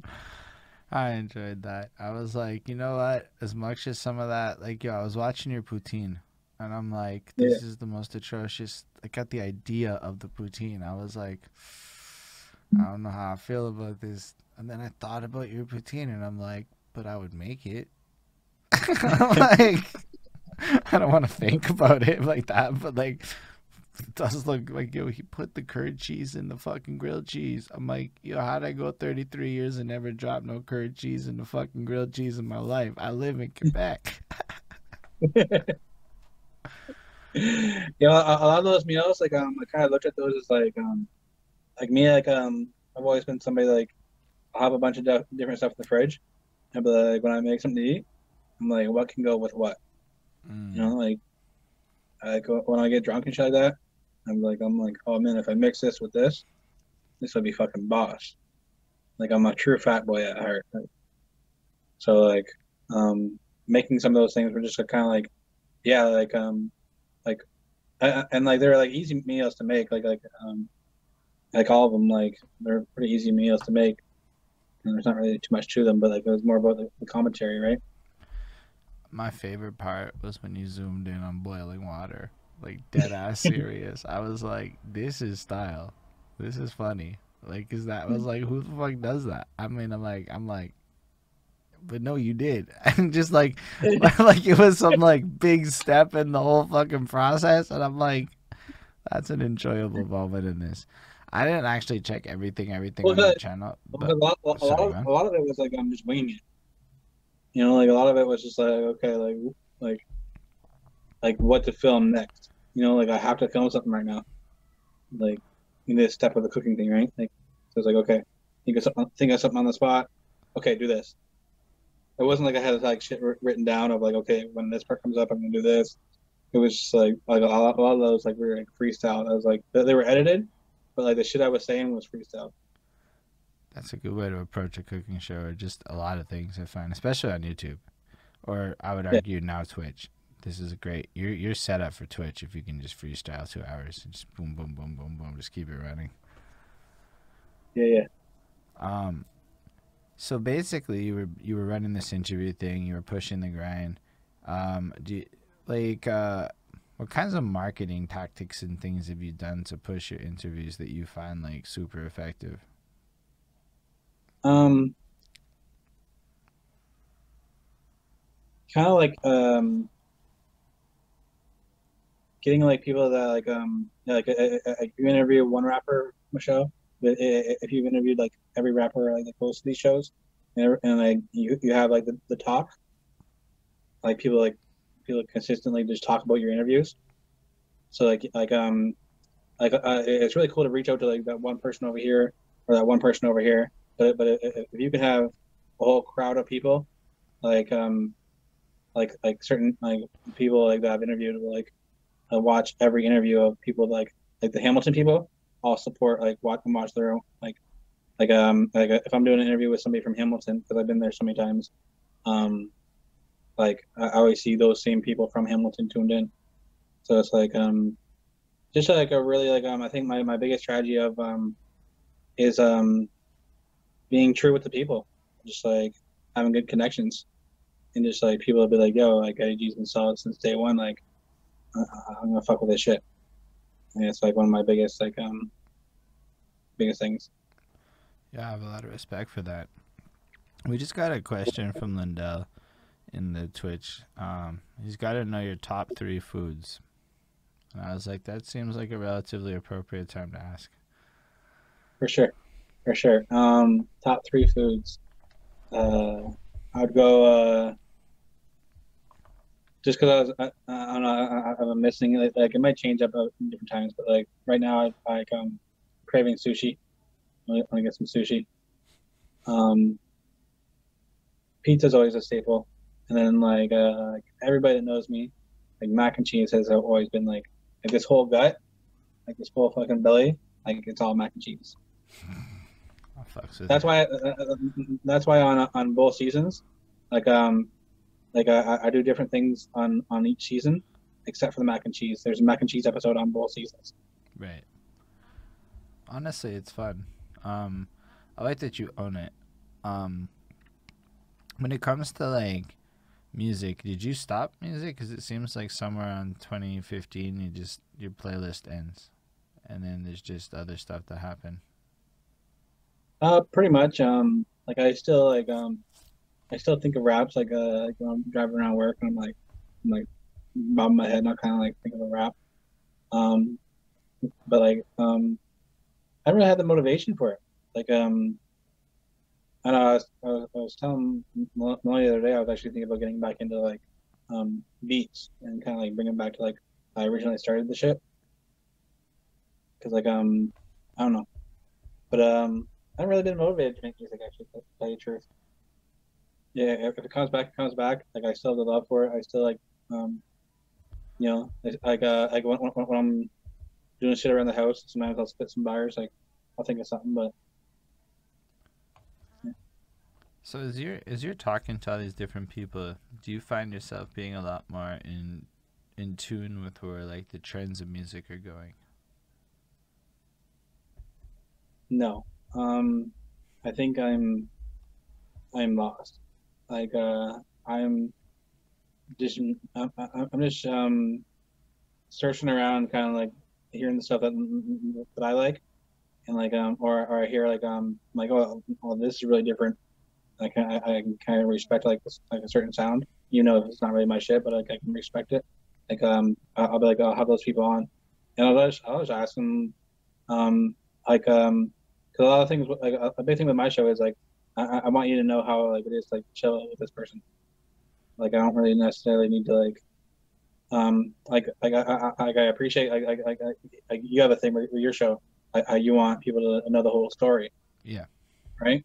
Like for me, I I, I, I, I just want people to know how, how it is just to chill with this person.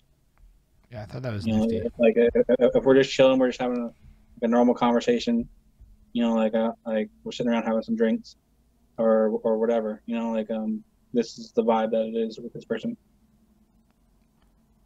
So yeah, you're not like. so basically, it's not so much focused on their careers so much as just who they are. So it's not necessarily a topic that would become so prevalent within your interview. Like uh, like there is times when like when, I do get into their career, like I don't just like just be like, oh yeah, just don't don't talk about it at all. Like, uh, like I, I, I do talk about their music. I do talk about, but like, um, I don't want to. I don't want the whole interview to be based on that. I, I want like that to be part of the interview, but not the whole thing. Yeah, I empathize heavy with that. I realize people, people don't necessarily care as much, but not because they don't care, but because that's what most interviews are.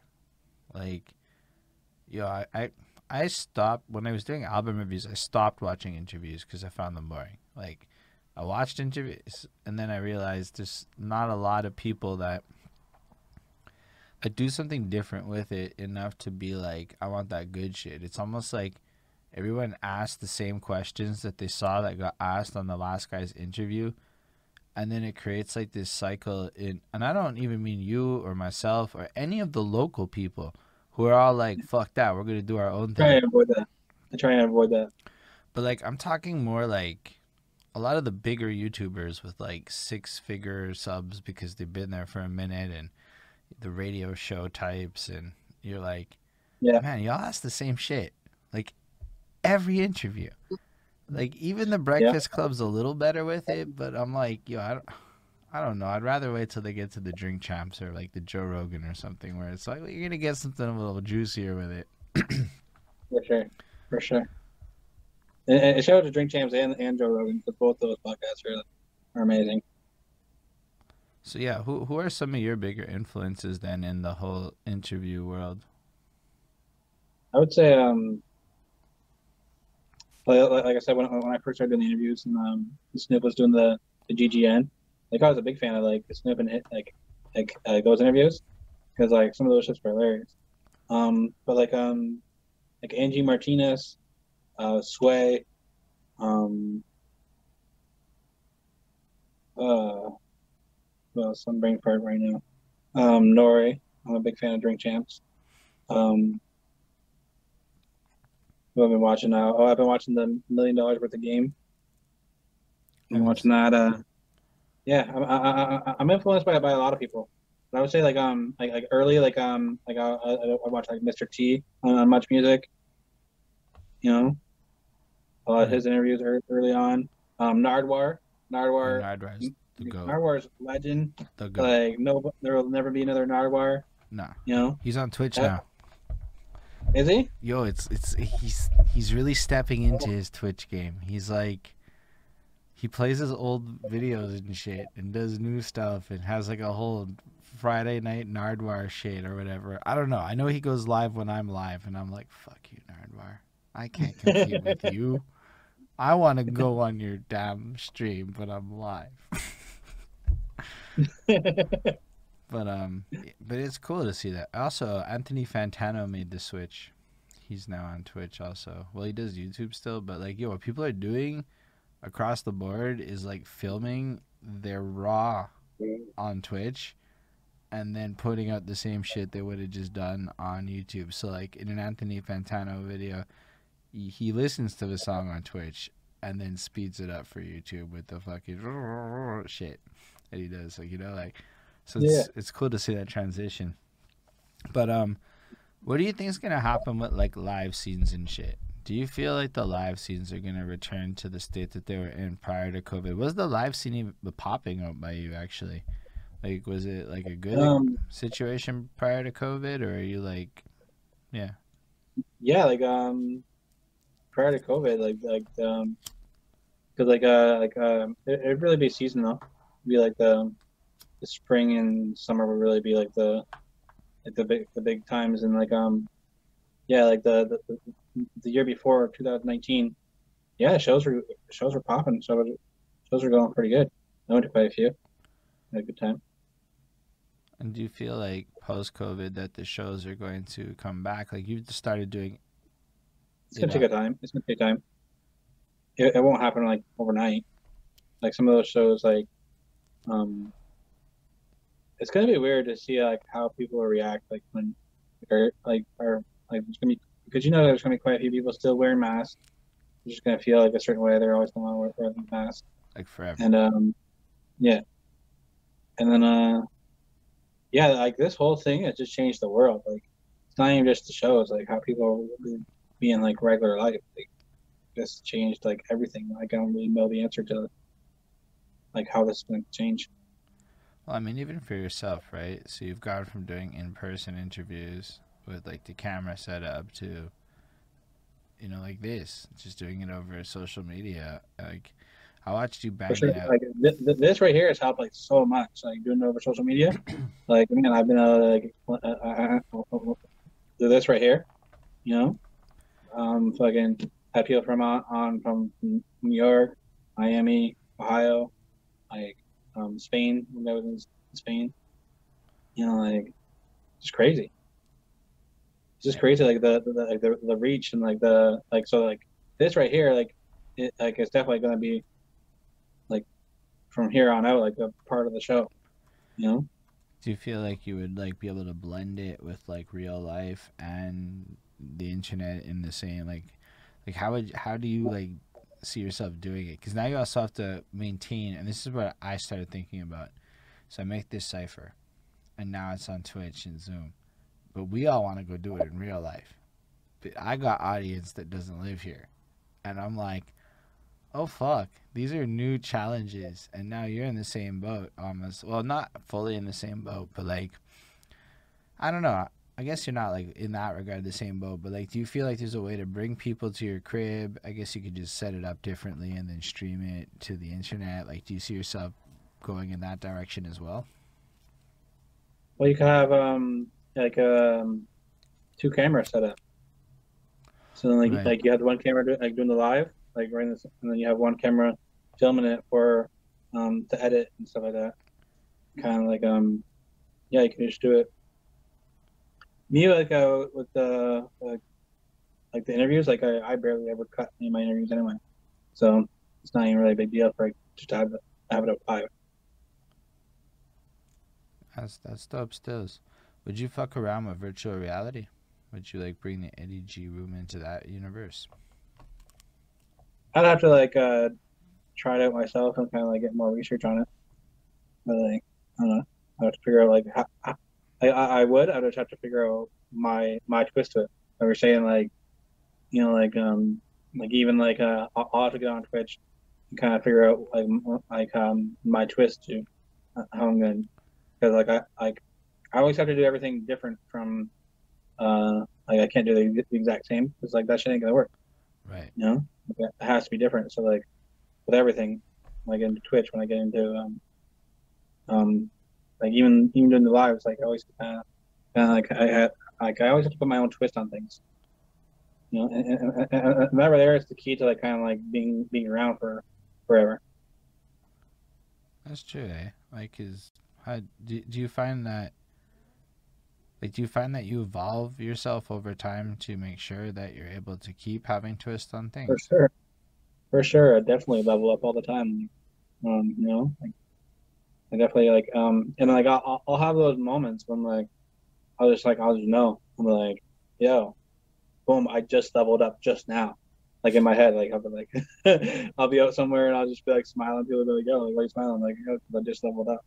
Like i realize i'm on a level like my, my mind will think of like like um my mind will just be stronger and just I, I realize something new that I can I can do and my new level. I always feel like I'm evolving and leveling leveling up. And like that that right there is like um I know, like realizing that it's such a like it's such a dope feeling like um yeah but like um for me I think it's like um from like like I obsess about this shit sometimes and like I think about a lot so when I do correct that one thing in my mind I'm like oh shit like you know Right. Yeah, I can understand what that's like. Do you do you find yourself to be like a reader, or how do you like learn about new stuff? Um, I'm like a, I, I, I watch, I, I observe. Um, yeah, more of a watcher and I observe. Fair enough. So like the YouTube videos and the tutorials and the various things. So what are some of your favorite YouTube channels outside of like the realm of interviews that you're into? Um, sometimes like uh like uh actually lately um when I was a kid I was really into basketball, and and, there's just recently I've been watching a lot of the basketball shit. Um, I watch like um I watch like other platforms. Like I was saying like recently I've been watching the Million Dollaz Worth of Game. Like some of their interviews are hilarious. The way they joke on each other, fucking hilarious. Um, uh, I watch like um um uh, uh, animal fights. I watch like you know crocodiles versus fucking hippos and shit. And I watch like lions and shit. Like fucking. I watch some of that shit. Um, No, I feel Yeah. that. I get fascinated by it because you just nature videos are like are, are fucking dope to me. Like, man, love that shit. Because it's nature too, right? Like it's not like it's scripted shit, right? It's not like some. You know, I watched one where it was like fuck, I can't remember the animal, but it was this little tiny fucker taking on like six lions, and you're like, and it wins. Like, what doesn't win? Like it escapes, which is winning if you're like not the lions. And I'm like, that's some serious shit. Like you can be on like the edge of your seat watching an animal fight break down because you just want to see how it's gonna end or whatever. Yeah, like uh, I, I remember watching like the one video. Um, it was like a lizard running away from these snakes, and they had they had Sno- Snoop in the commentary. Mm, I've seen that. Snoop one. was in the commentary. He's like, "Oh, twist, twist, cuz." And the lizard was running away from these snakes. Fucking hilarious, man. Some of the shit like uh, I I, I, I even think that'd be a cool thing to do. Do the commentary for like um, uh, like animal videos. Yeah, That shit be, like nature videos. That'd be sick. yeah, I, I definitely think there's a lot of people that would fuck with that, honestly. And you're the kind of guy that would go and find a way to do a twist on it, so that you know, just look at Ozzy, man. He saw what Snoop did or whatever, and just ran with it, right? Like, Yeah. And people fucks with that dude. Like my boss and them talk about, yo, if you get successful in the animal fucking fight video fucking voiceover world, you hit corporate land. I'm telling you that shit hits my office place and stuff, and I'm like, yo, that's that shit. Right. So uh, Right. what, so like, what other kinds of contents would you like? Let's say like, boom, all of a sudden it's next year. The ADG TV network is a network and it's bigger. What kind of like shit would you add to the arsenal of things that you are doing to evolve it? Like new kinds of content or whatnot. I think I like uh I'd like uh, I'd produce somebody's podcast. Like uh, uh like I'd, I'd produce another podcast that I'm not necessarily on. Kind of produce it. Um, and then um,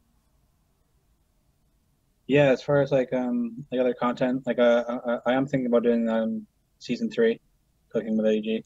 It has been on my mind for a bit. Um, yeah, I don't know, like um. I, I, I, to be honest, I've been I've been in a little funk lately. Like um, I don't know. uh, Like uh, but I always go through these. Like like when I was saying like um, I average probably about like an interview every three weeks.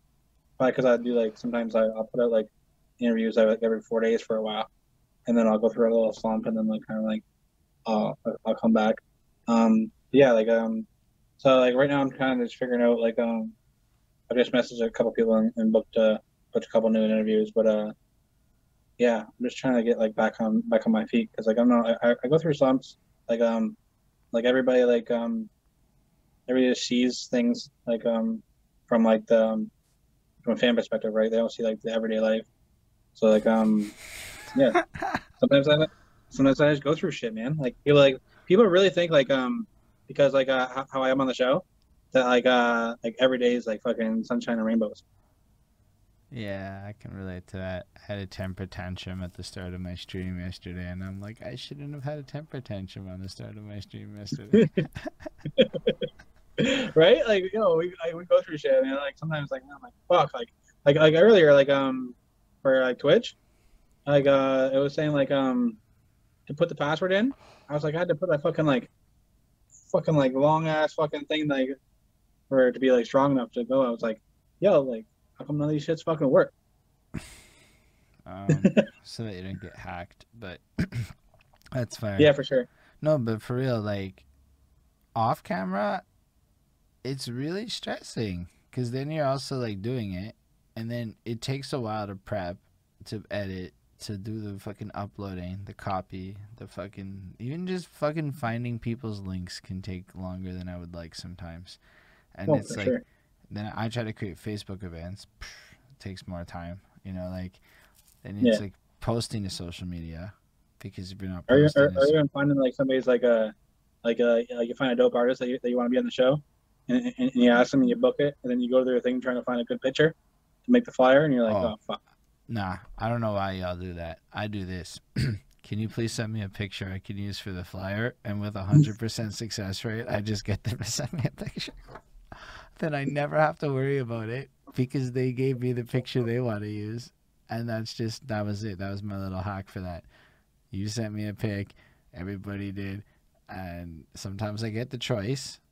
One person sent me ten pictures. I'm like, bro, I don't want to have to pick between ten of your pictures. And my only rule is if you send me one with a suit, that's the pick I'm gonna choose.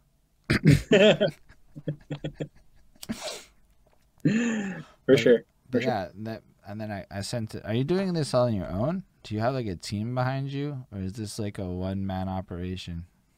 One man. Yeah, that's a yo, that's a lot of stress. Um, especially For for, sure. like how slow the burn is, because like you discover right quick that like this is a no shade comment, but like you said, people are only kind of interested in the people they know, and then like you, you put it all all out, and then you put the content out, and then people's be like not even curious about the next man one time. I don't know who Junk is, but I learned who Junk is because you talked to him. I don't know. I try, I try to watch a random one here and there, cause it, that and I, sure. I kind of get that because like as a person you're like I don't know who any of these people are, but like it's kind of weird though that we're also like in our local scenes in a place where there's like such a lack of interest in each other, and I get that with numbers, like with the Well, also like um like with people like um like uh like the regular person like doesn't watch like um as much um content as like let's say me or you watch. Like we're in this, so we'll watch more content and watch other people do, do their shit. But like um a lot of people just have like normal family lives and kind of do other shit. They only watch like a certain amount of con- content like a week. So like um that amount of content, they're gonna watch people like they know, right? Like if they're a fan of like like your show, and, and, and they see like um um you have three different people and- and they're like oh yeah i've seen this guy he was he was on the show before and and, and they seen that they'll probably click that one because like they'll be like oh like uh, I, I only have um 40 minutes right now to watch this Right. I don't know. Um, I feel like Twitch instills a different. I don't know. The YouTube, there's no views. I don't know how to make views go to my YouTube right now. I don't know how to do it because I'm making everyone go to Twitch. So it's like not even helping my case a bit, right? Because I have to promote the Twitch, so I'm not promoting the YouTube. And then we made a clips channel that, eh, it's not really going well there either. So it's like, I mean, here's the thing. Like, I know that like yo, it's just a matter of time, this, that, the next thing, all the things you're supposed to know. But like, it's really like challenging to make people care about the YouTube. All I can say about the Twitch is people stick around for significant periods of time and do stuff like homework with their kids or cook. They cook to the interviews and stuff, which I'm like, that's cool. That's all. That's, yeah that's for sure but like I can, I- just, I- I, I can relate heavy to how it can be hard and you get into those lulls where you don't feel like you know it's, it's very up and down very up and down emotionally and like uh i definitely get like um yeah like uh like the, the, appeal like uh I, I, I, i'm actually gonna do do the research and like um really kind of get my channel um on on twitch popping because um yeah the whole like people can pay, um, pay you money like right, right off the thing and like uh it's more it's more of a connection with like with the fans and like um i find like like a youtube um and like um a lot, a lot of a lot of stuff on YouTube is like um the the um, um, algorithms. If you're not hitting the right like algorithms, like sometimes your channel can just be like dead at times. channel's been dead for like two years. It's like enough people hit fuck that content on that survey that they ask you. And it's like oh. Honestly So, i like, swear but- like It's like you're connecting right with right with your people right right at the time. People that are fuck with fuck with you, and like um me me, me with fans like uh, I realized this too. Um, people like uh, will be fans like um um, but like sometimes like fans get busy, right? Like um and like people like um you, you always gotta find new fans because like people may be a, a fan of your show, but like uh, uh, uh, let's say that person gets in a relationship, they're spending more time with that person, they're not watching your show you know, the, the, the, their life has changed. You know, they're not, they don't have this time of like ha- time like that, that that they were originally watching your show. Like something, something in their life has changed. So like, you, you always gotta get new fans because like, like people move on, people change their lives, and they don't really have time for your show anymore sometimes. So that's where another, and, and, and it's nothing like, like uh, it's not like they're they're hating on you. They're just their their life has changed. You know. no it's facts i mean i do it to creators all the time i also just get bored of content because you watch it i'll like binge watch somebody for 18 months and then just be like you know what i know that none of your videos are going to be good again like there's like a, sometimes there's like a lull or like i'm sure. just like i'm done No, no. with you i'm finished it's over um but and the other real benefit of twitch is the rating element of it so like when this shit's done I'm gonna go find somebody on my little list of people I follow and raid them. But the problem is the only people I have to raid are Montreal DJs or DJs, DJs, DJs I can raid in abundance. Dude, there's like no interview shows. I'm like, where the fuck is everybody? Yo, if I had take my there's a, there's this guy we speak English good, so like he's cool. He's in like Ohio or something. Um, so we became friends because again, there's like like they're starting to come through. It's not like it's unsaturated, but it's also like really unconnected. So there's this opportunity for like a Twitch network of interviewers to create raid trains and so a raid is when I take my audience and I invade your channel with my audience and now my audience is watching your channel. Oh, that's that's dope. That's so fucking- it creates a lot more synergization and we can then link up in discords and create this discord ecosystem because discord's a huge part of this shit is what i learned. Discord is to twitch what facebook groups are to facebook. Okay. yeah it's i it's apparently really important to have one of those group things. So that's what i learned what discord is and it's like yeah it's this whole other culture. It's a lot more you have to find your fans than anyone's going to give them to you. But if you can Yeah. find your fans it's dope. It's like it's cooler than having an algorithm. Honestly everyone makes content for the algorithm so the content's all trash. Now i have to make dope content that will make people want to stick around or they're going to click sure. the fuck off because i'm boring or whatever. I mean they might still but you know what i'm saying? Like you have to come Yeah. up with a way to like run it and then all of a sudden your content gets longer and longer than you ever thought it would get because like it's twitch so you get incentivized and this that like this is not the littiest chat. It is what it is. Sometimes the chat's littier sometimes the chat's more like let them talk. It, it is how it goes but i've had things where like people just just fucking running and next thing you know four and a half hours has gone by and you're just like what the fuck i'm supposed to eat like an hour ago and i didn't eat you know like that kind of shit starts happening and it's like a whole different vibe but you do well 100% For sure. For sure. what was it like Yeah. it- sorry go on Yeah, like uh, like uh, do you, do you constantly kind of like look at like what like the new things that are going on? sorry Like um, like do you kind of like look at like constantly like look at the new sites that are going on?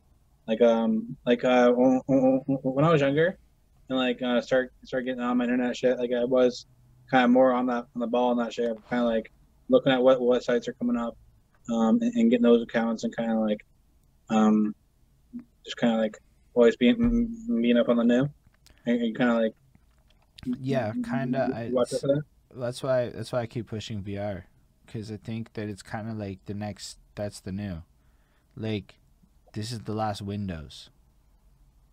Right there's not going to be another Windows like the way we know Windows it's the end it's not Safari is going to I think it's Safari for the Macs whatever that what's going to come Yeah. next is these mobile looking interfaces that are going to also be in VR land and like AR hybrids because they're also working on that. So why, what? It's not gonna be like screens and shit.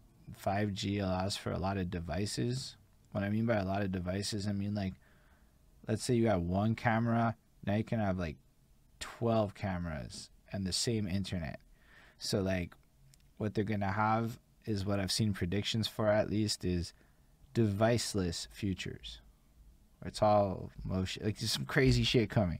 But I look at it like virtual reality is definitely to become dope. Yo, like I got like little chest muscles coming through on some virtual reality boxing on some weight loss shit. Like now all of a sudden cardio matters to play Skyrim. Like I haven't played Skyrim, but I played games like Skyrim a little bit, shitty Skyrims, and I'm like, yo, cardio's gonna matter in the future of video games. But then I realized like That's crazy. That's dope. when you That's get to thing. like the music side of it, um I don't really know how to do it comfortably. As in I probably might need to buy one of those fucking pop star mics, honestly, to do this right. Cause it's not gonna be no fucking mic hand shit with a fucking VR remote and it's gonna be weird. But like Yeah. logistically if I can find a setup I'm super comfortable with, it's literally just performing in your room in a different fucking setup. So, in the same kind of vein, and honestly, I've been kind of neglecting that whole side of life. I'm like, why the fuck haven't I rapped at Twitch yet? Like, what a waste. I've been so caught up on writing music, I haven't performed shit. but like, like the whole future to me is like a hybrid. It's all hybrids to me. So it's gonna be like, you can go into the VR clubhouse, right? And Outspace VR, it's like, did you ever do Habbo Hotel or any of these shits No. back in the day? Or. So like picture like a a space. What I mean by a space, like literally a virtual room with avatars in it, right? Like a Okay. video game with a bunch of avatars in it. Only we're the avatars, and it looks shitty right now. But on there, you could look up and see what the fuck a Twitch would be broadcasting. So like that would be the the more intermediary state. So I could still do my shit. Only now it's to like the avatar crowd on top of the Twitch, on top of the. So it's like a whole other platform. Cause I went to literally like Saturday this park jam held by uh some dude I forgot his name, Focky, Focky, F O K K I or whatever, and then Echo G, these rappers in New York. They had Sadat X involved. They had um fucking I met Grandmaster Caz and gave him a virtual fucking fist bump in the middle of this thing, right? So I'm like, but bro, we did a fist bump, right? Like so I'm That's sitting fine. there and then I'm watching the DJ spin and I'm like, no, this is not as lame as it was last year. It was lamer last year. This is and they cleaned up the graphics enough so that it's not quite as fucking corny. It's still corny. I have a suit now. It's fucking lit. I liked it. Like, you know, like I was sitting there, and but it was more like what's really blessed about. I don't even care. This is just a pitch for Outspace VR.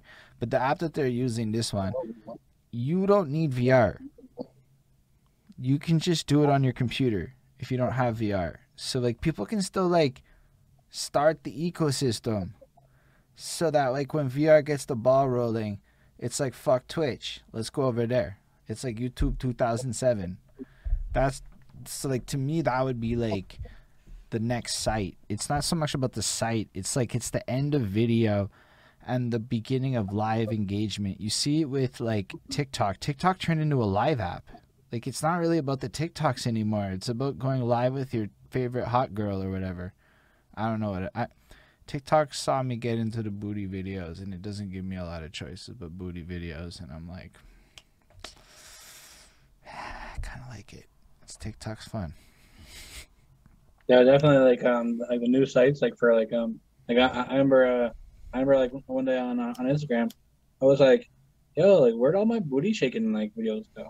And I was scrolling through my like my feed and I was like man they took down all these videos like man I used to have like so many accounts that I followed that had all my booty shaking shit so I just go through Instagram and just see it right yeah I gotta I gotta keep on my different sites I gotta like you know my, my sites that allow my booty shaking Yeah. Um OnlyFans probably really like fucked you over actually more than anything else there cuz uh yeah, it changed the like scope of that world a lot.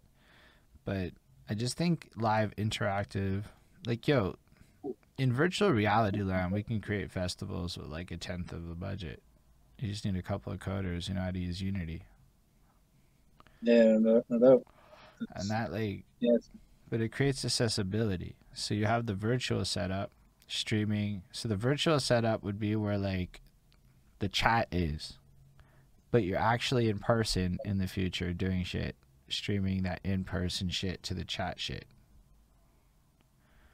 So yeah that's like, crazy like, um, Yo, somebody even pitched it as far as imagine a live event, like a regular rap show, where you have the real life crowd and then the Zoom calls on a fucking projector on the back of the stage.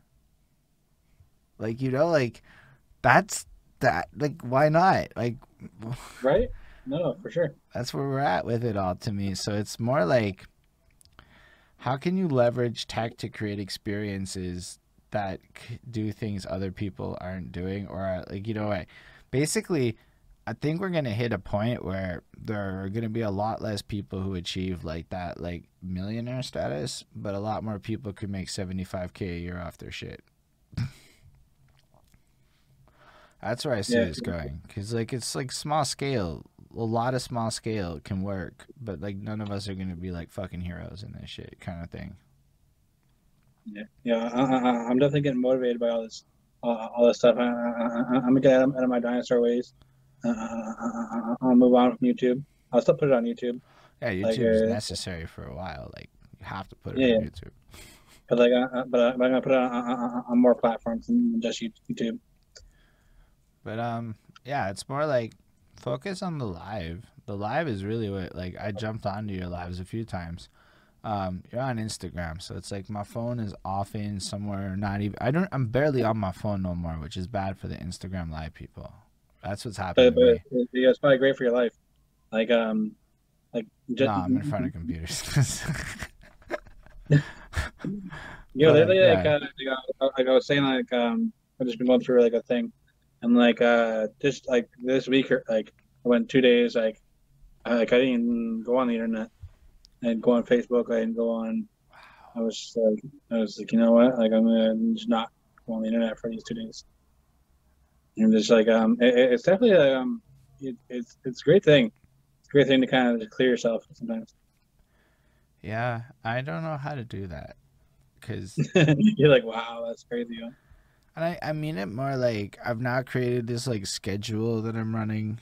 I'll be honest, like sometimes it's like a lot and I'm like, what the fuck have I agreed to to myself? You know, and Yo, get I, I, I, I, I, have all people like 100%. Like, I, I understand that. Like, the shit. Like, um, like I remember like the like the first time I did like an interview, um, every Monday for like an entire year.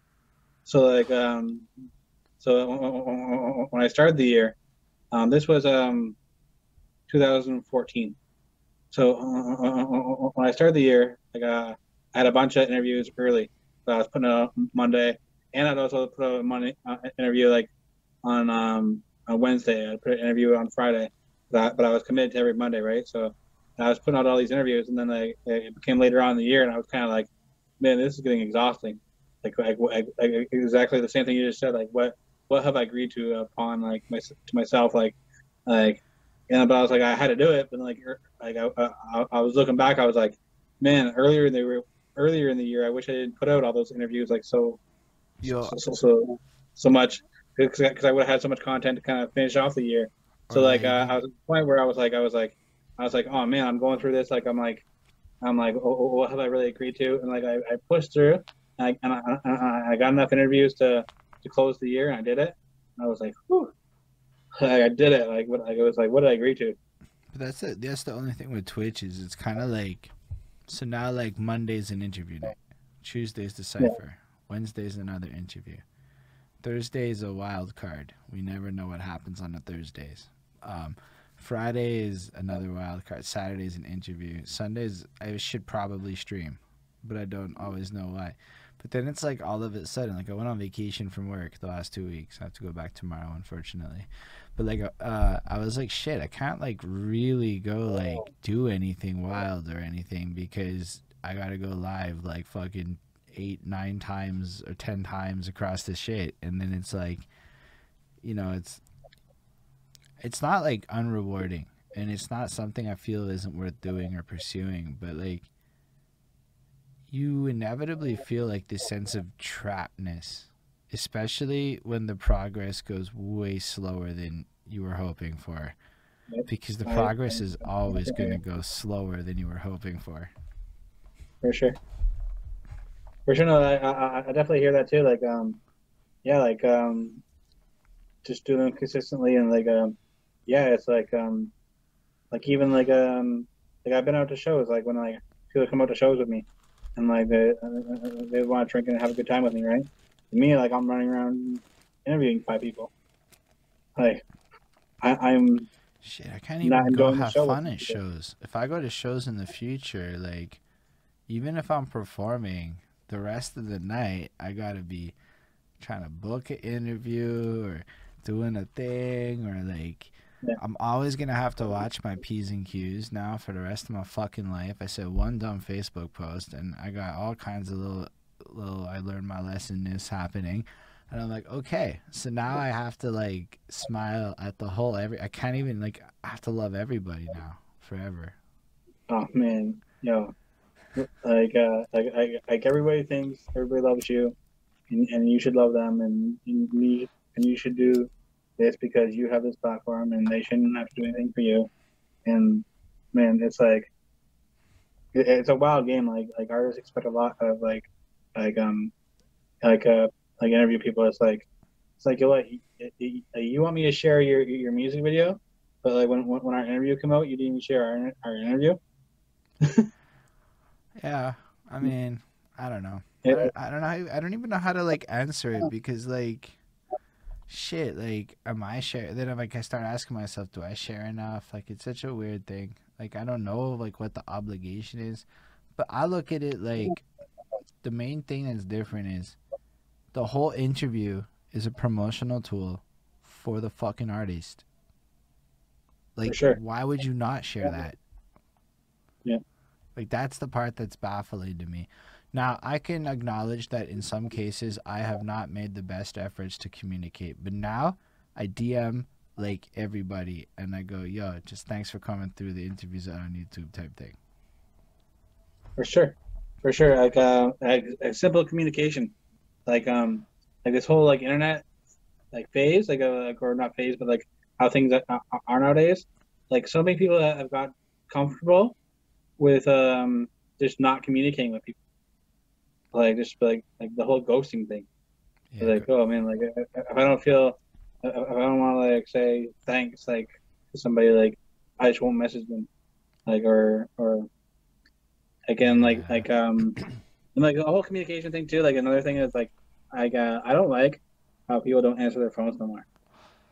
Yo, I totally don't. I'm guilty of that shit. I'm, I, you know, You're guilty of that? Well, here's what happens. If it's something like if you're gonna leave me something that's really important enough to leave me a voicemail, like especially like if you call me out of nowhere, like why is who? Frankly, your number is not even gonna show up in my phone, right? So I don't know you. Right. No, I got I got I, I'm saying like people that like um Mm. But then like, nobody has um, my phone number. Is really what happened. So what happens Okay. is I get video calls now, or we do zooms, but like. Yeah. I don't know, like the phone. Nobody has my like. I, I got weirded out giving out my phone number along the way, and then like Facebook Messenger. It, it seemed like ways to divert people from having your number. Like somebody put my number on a site, like uh, uh, it showed up in a male for male uh escort site, like as in my number was the ad. So for something like three or four years, I would receive phone numbers from people or text messages asking me my rates and shit. And I mean, it was really weird but it was like, dude, you dug deep to find this four year old ad type thing. That's when it got kind of weird with it. But like, so I got like hesitant to like give out my number or like, yo, then all of a sudden, as of like what 2018 when all of our fucking data got stolen and all of our numbers got out there like what i get like 10% of my phone calls are legitimate okay like 10% of the times my phone rings it's actually for me. If otherwise it's some fucking company that i tried to get a white paper for calling me or it's a fucking robo scam caller. So it's like nobody calls me enough to make me want to actually check my phone except for people that i don't want to talk to.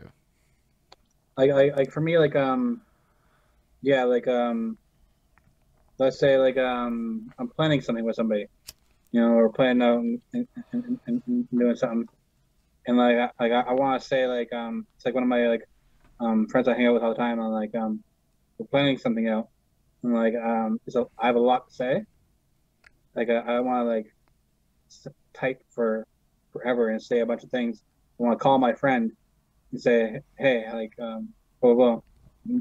like, uh, and, and get that part of the conversation done. It's way more clear, like between us, we hear each other's voices. We like, like saying okay, and saying and, and, and like typing okay, and saying okay can like come out come across like two different things, right? facts yeah that's why we just So, do like, the, um, the calls though Just like like, yeah, just like um, but yeah, like um, how people communicate, like like like uh, like like there'll be people that I want to talk to about like that, and I'll call them, and like they'll just be like, "Oh, yo, text me." It's like, yo, I don't want to text this whole fucking big thing. Mm. That's where I. I mean, here's the thing. I got the keyboard, right? So with the keyboard, yo, you can text the whole big thing, and it takes like, Yeah. dude, my typing speed is fast. So like, I don't have Okay. that problem for myself. I, although on a phone, you can tell I'm on a phone because, bro, I'm I'm typing slow. It's not it's not paragraphs. It's like I'm using normal people like levels of like five word answers type shit. Um, but like, yo, I'm in front of the computer all day. I got my like fucking setup and everything. The keyboard's there, so it's like I run these chats, and then what ends up happening is it's like, yo, I can just I can literally have like full on chat business meetings while in meetings at work. Not that I do this often, but y'all do it too, corporate. Everybody out there does this shit. So like you just, you know, a little sidebar chat comes up, yo, let me get that or yo, answer this right quick, whatever, whatever. And then like you just kind of get into this multitask mode where like if I'm going to talk to you on the phone, it's going to be like this, right? And I'm not I'm not good at short phone calls. Like, bro, you'll tell me you have to go, and I swear we'll still be on the phone in 15 minutes. And it'll be like the dude, I'll fucking kill you level of I have to go is when I'm like, okay, okay, fine. Like, I'm just annoying like that, I guess, or whatever. But I love the phone call. But then it's like, when the fuck do I really have the time for it?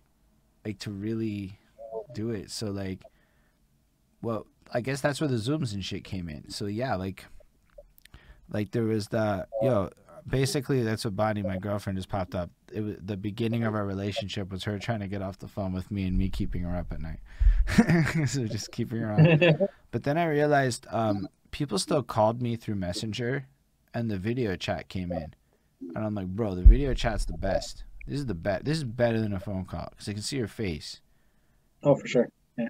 And then it's like, well, why don't we video chat? like, why am I gonna call you when I can see you? You know, it's like closer to Star Trek and shit. So like, sure.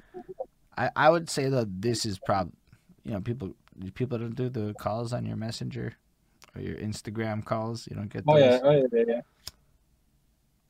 yeah, the, the regular phone. I don't know. I guess it just got phased out. Like, why do you need my number? Like, No, for sure. But like, I, got I, I, I, I was saying like, um, like, like, uh, the whole communication thing. Like, Mm. yes, like the face, uh, like the FaceTime is like, is is is phenomenal. But like, like people would like say like, oh, like, um, um, they, they don't want to talk. uh, They send a text. It's like, okay, like can't really communicate like like the face to face shit, like the zooms, like we can okay, have a face to face conversation and we can have like exactly what we're talking about on the phone. I But with the, with my this with- this this text, it's like, it's like okay, That's what changed though. I moved in with my girlfriend. I had to think about it differently. Before I moved in with my girlfriend, bro, like I had a lot more like like all that all that free time when you're like bored, you know, like that doesn't exist when you live with her and you're on the grind. It's more like when you finally get to that point where like maybe I would call up at Eddie G, that's Netflix time now. Mm-hmm. So now I gotta chat with you. I don't have that like same flexibility to be able to like because yo you get off the call at like whatever 9 30, 10 what? Yo you can't then go like jump on the next call type thing. So we gotta chat now too. Like i guess that would be what what happened is uh i realized that anytime i'm in a, a relationship like that i'll talk to as many other people like that. But ever since i moved in with her it's like it changed because like yo we're th- we're there every day and we hang out and we like each other enough to like hang out and shit and mm. that fucked up my phone call life. I barely. Then also, it's like we don't have no house and shit. So if we're on a call and I get like fucking loud and she's gonna hear everything, and I'm like, nah, that's all fucking weird. Let's just chat. Okay, let's just let's just do the chatting thing unless we gotta like do the call thing. That sure. changed for me actually. The more I thought about it, I don't know how many of your boys moved in with their girls, but that may have happened. that- yeah, for sure. yeah.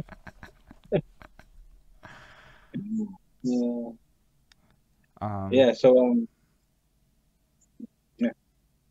No, sorry. Um. So what? So what else do you do with your life? What are other passions and hobbies of the Eddie G? Like, if you were like to project into the future, what are some other things you would like to accomplish?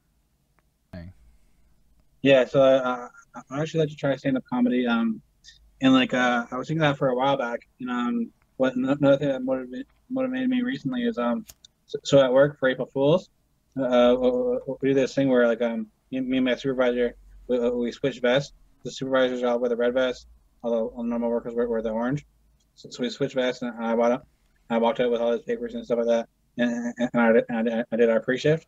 Uh, I told everybody what, what everybody like what everybody was doing, like the normal supervisor shit, right? So it was kind of like an April Fool's, kind of like I was like, oh, yo, Eddie G's the new supervisor at work, right? And like um like uh, um like uh, um everybody loved it. They're all like laughing because I was saying funny shit.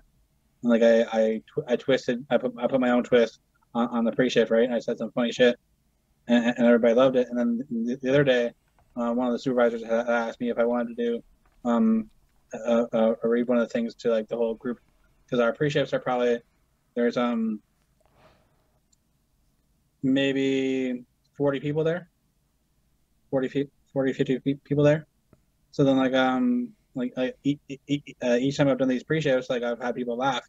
And like um and i remember um when, when we were still doing shows the last show i actually did i was i was hosting and um and, and the dj had and got his shit right. So like um I, I, I was hosting so i was like there was no music playing. Everybody's just standing around. So i started talking to the crowd and I made a couple people laugh, and like uh, I was like, yo, maybe I can do this like comedy shit. Like um, I uh, I always like trying new shit. So I think like stand up comedy might be something that I want to add on to the whole uh, repertoire. Yeah, definitely fascinating stuffs, man. I think you're a versatile person. I feel like your commitment to everything that you've done over the last decade plus, almost like you've just been pushing it since you were a teenager it's like uh, it's really noteworthy. You want to get back into beats soon. You want to get into stand-up comedy, cooking show, interviews. There's a whole lot of things you have going on as you just kind of evolve yourself. Plus, a one-man operation. But would you would you consider looking for people to work with? Have you worked with other people in the past on different projects to like grow it? Like, do you want to stay um, a one-man operation? No, I, I like to build a team but it, it, it's it's hard to get the right people.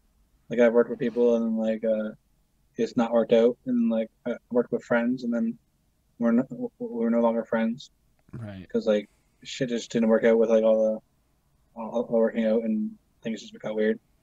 Um, and uh, and, and I really like kind of like tested people sometimes of like um like people that say that, that they want to work together, and I, I I'd invite them out to something, like like to something that that I, I actually know like by myself, I, I, I can do everything I, I, need to do.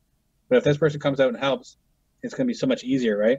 But like, uh, but but like I've had so many people just flake on things that I, I I'd make sure that that, that that I was still able to do the things right. So I invite these people out, and then they'd flake, and I'd be like, okay, I, I guess I'm not working with that person. Like just simple things like come out to like like people say that, that they want to work together. Okay, come out, come out and do this, and and they wouldn't show up. So I was like, all right. So um, I've always had a hard time just finding the right people to work with. Yeah, I've always wanted to build a team, like from day one. Yeah, it's definitely not a simple thing, and then finding finding the right and, and, and like, I, I, complementary for, people. And, and, sometimes it works out for a little bit, and like um, things go great for a little bit, and then they just turn. Right. Yeah, because it's a matter of like like this is your baby. This is yeah. your like vision. You're trying to do this whole thing, and everyone else is there to build the vision, in a sense. so right. it gets more complicated, especially like.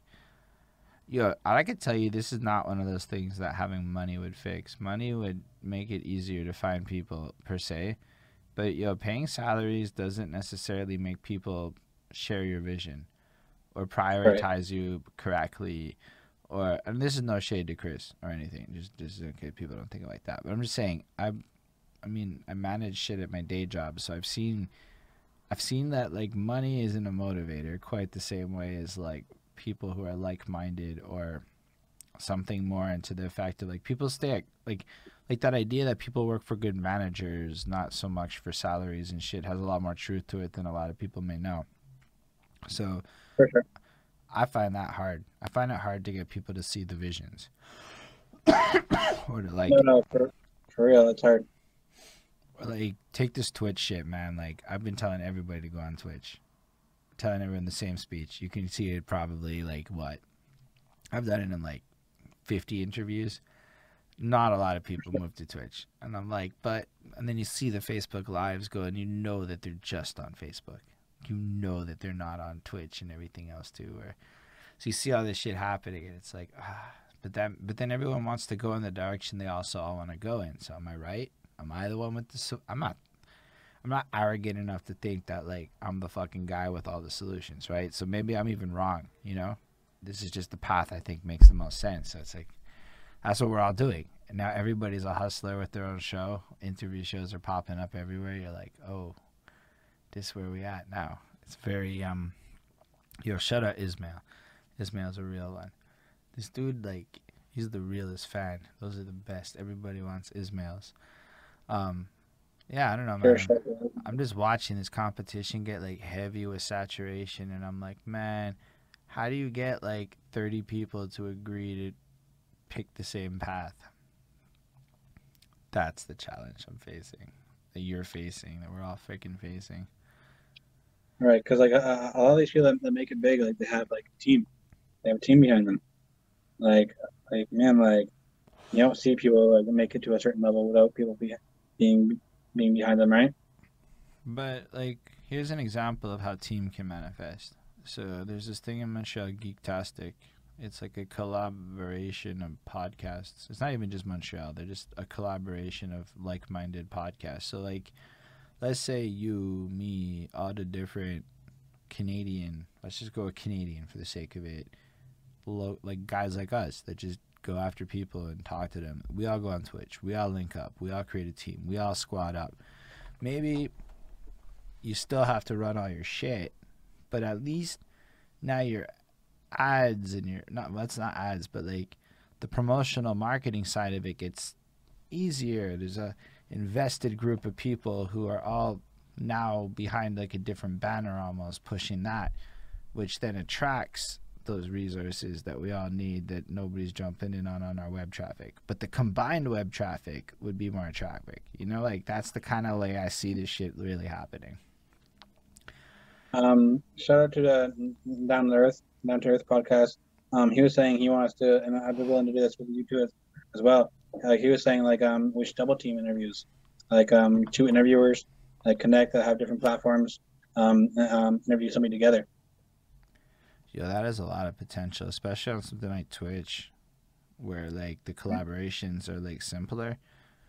But that's where it is. If we're all, all on the same platform, then I jump on your Twitch, let's say, and you jump on my Yeah. Twitch.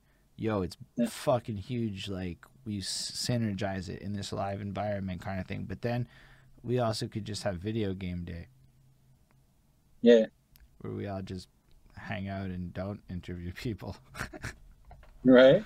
but like but like that kind of community means that like that's the kind of shit really where it needs to happen it's like at a creator level when you look at the successful communities like i'm i'm fascinated by that phenomenon on youtube how like 15 to 50 creators in a given community team up and become the middle class.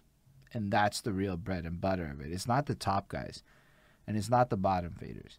It's that middle class tier. And every successful scene has this middle class tier. They're not like famous. They all probably still work but they're doing it in a bigger way. They're the cool kids almost of their community. For sure, for sure. Like uh, I definitely feel like I, I'm a, a middle class uh, interviewer. Like um, I, I have my regular job, and like uh, it, it's like two different worlds too, right? Like like uh, like uh, like i meant it more like not necessarily like literally middle class but more like in the scope of like there's the beginning creators and then Yeah. the, the like just in that context so yeah i definitely would, Mhm. would say that uh, yeah yeah, yeah, I definitely hear that.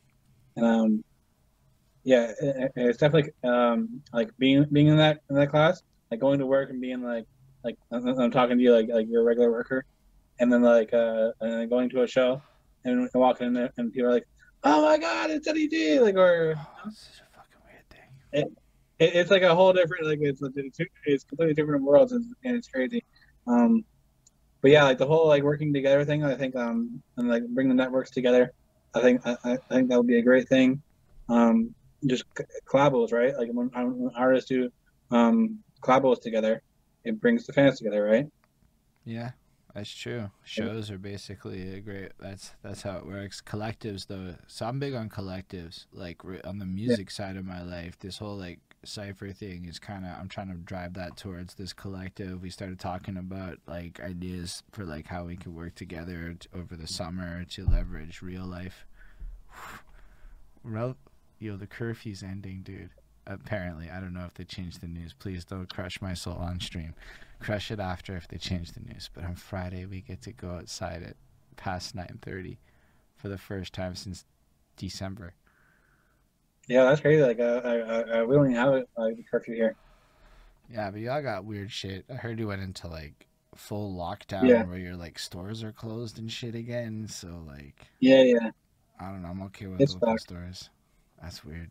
I don't know, man. yeah. Like uh, like me, like um, yeah, like uh, like I'd rather just stay in at night and be able to go to the store, you know. Like how like, like how are socks not like how are socks and boxers not not essential? Because of Amazon. That's my answer to everybody. That's their answer. Like, I mean, there's very few times in my life I've ever needed a pair of boxers in less than 48 hours. In, Yeah, in my life, I it's like that was my only like response to that circle. I'm like, bro, what do you do? You really need the gloves? Like, I saw a post about gloves. Like, do, did you really need them? No, you have this weird ass unique circumstance you ranted about on Facebook that is just you. And Amazon could have still probably solved the problem if like, you know, like that that's kind of why I think gloves and and boxers and certain items are being declared non-essential is because they're accessible you can short them. Yeah, you can short them online. but like I don't know that that's the right choice. I don't want to defend it. It's just that was my answer the whole year. I'm like, yo, I've been buying my boxers on Amazon pre-COVID. I found this one brand I liked. It's better priced than Walmart in them.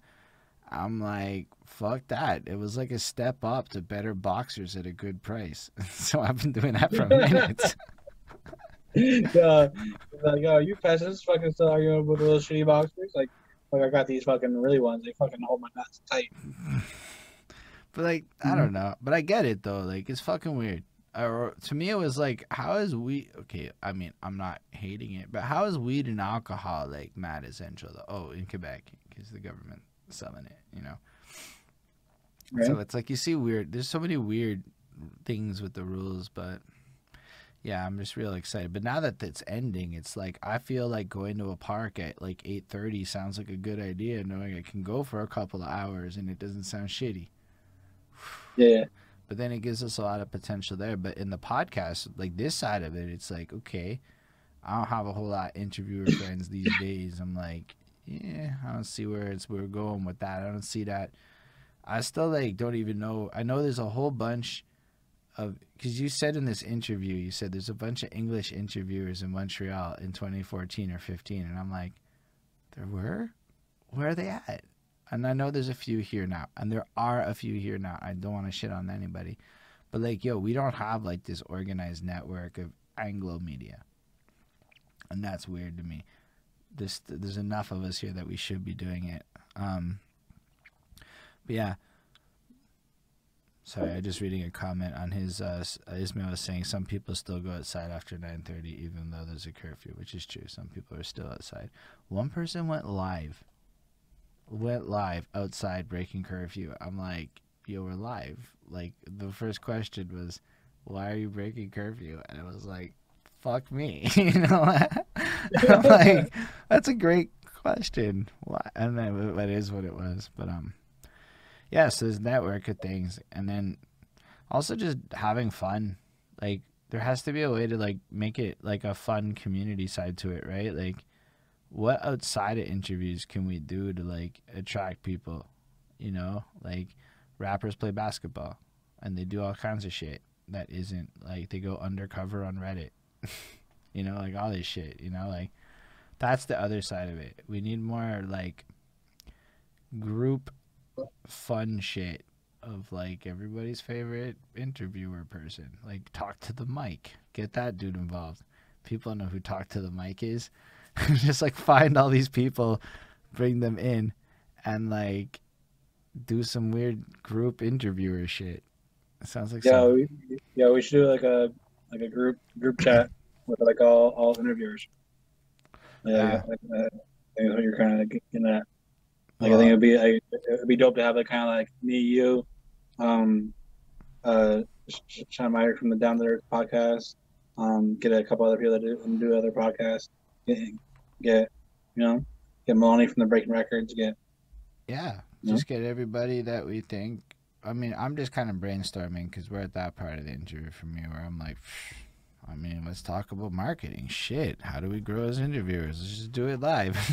I'm really into that um, because For everyone sure. else is and like a like a like, I, I actually find like like these these kind of conversations like like people really appreciate too because like um like um, like um just learning different things you know like um like me like uh, I, I love learning so like if I can li- listen to people brainstorm you know like uh man I'll listen to that for sure Yeah.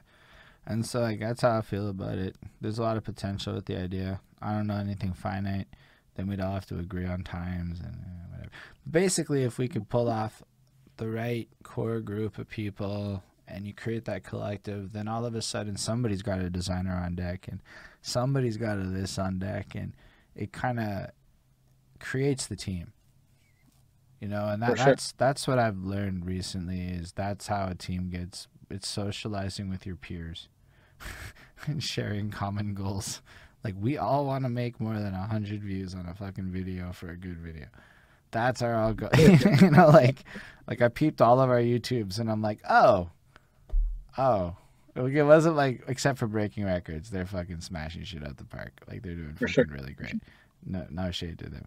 And I'm sure some of the others are doing whatever they're doing, but I'm like, yo, it'd be real cool if we were getting like 30,000 fucking views of interest across each of it because people were just like, boom, boom, boom. Oh, Ismail just dropped a good question. Why did you go with Instagram over other platforms to start your lives? Um, well, with Facebook, um, I, I, I think it was just um, I uh, I think me and Maloney had done um, um talks about uh, do- uh we did the podcast, no condom podcast uh, on Instagram. And it was his idea to do the Instagram, and then from there I was like, I'm like, um, seeing how we just take it take it off there and kind of put it on YouTube, and um, I think it was kind of um, okay. From, from there, I, just, I chose Instagram. I think we just did the No Condom podcast on there a couple times. So what is the no? You did the no condom podcast with him. Yeah. I don't think we talked about that really. I know it exists, but what is the no condom podcast? So um, he originally um asked me to um uh be part of um the Breaking Records, and uh and and we both have an interview show, and um and like I said like Eddie GTV is my baby, and I was like um I, I didn't want to kind of just leave Eddie GTV and kind of like go with Breaking Records, so like um but, but I told him I'm like um I don't want us to do that, but but, but I want to do something together, and, and he agreed, and we're like okay we'll figure out something. And then um uh maybe a month later or something like that, I had messaged him back and was like, Hey, like um you wanna do a podcast together? And then we kinda like went through names and we kinda like uh then we figured out like yeah, the No Condom podcast was like when we heard that we're like, Yep. Ooh baby, I like it raw. Because like, we're talking about crazy shit, right? And um so so we went with that. Then we started um doing episodes and then like we like um we done seventy eight or 77 uh, episodes of that. And uh, we got together and we would have great times. And um, we just like um, talk about wild shit. And uh, and like uh, see, seeing the episodes grow and seeing like the chemistry grow, like from episodes um, one to ten, how how the, how different they were from there to eleven to twenty, like and how like it was it was definitely like um, it's one of my favorite things I've done this whole entertainment thing was the No Condom podcast. Like we had some like fucking funny ass moments and like we we, we get really fucked up sometimes. Like we would like like 'cause we, we, we, do like three episodes in one night. So like like like, like, like you can tell like by like the like the last episode we're just fucking hammered like and just talking wild shit right like it was a great time. Fair enough. That's dope, though.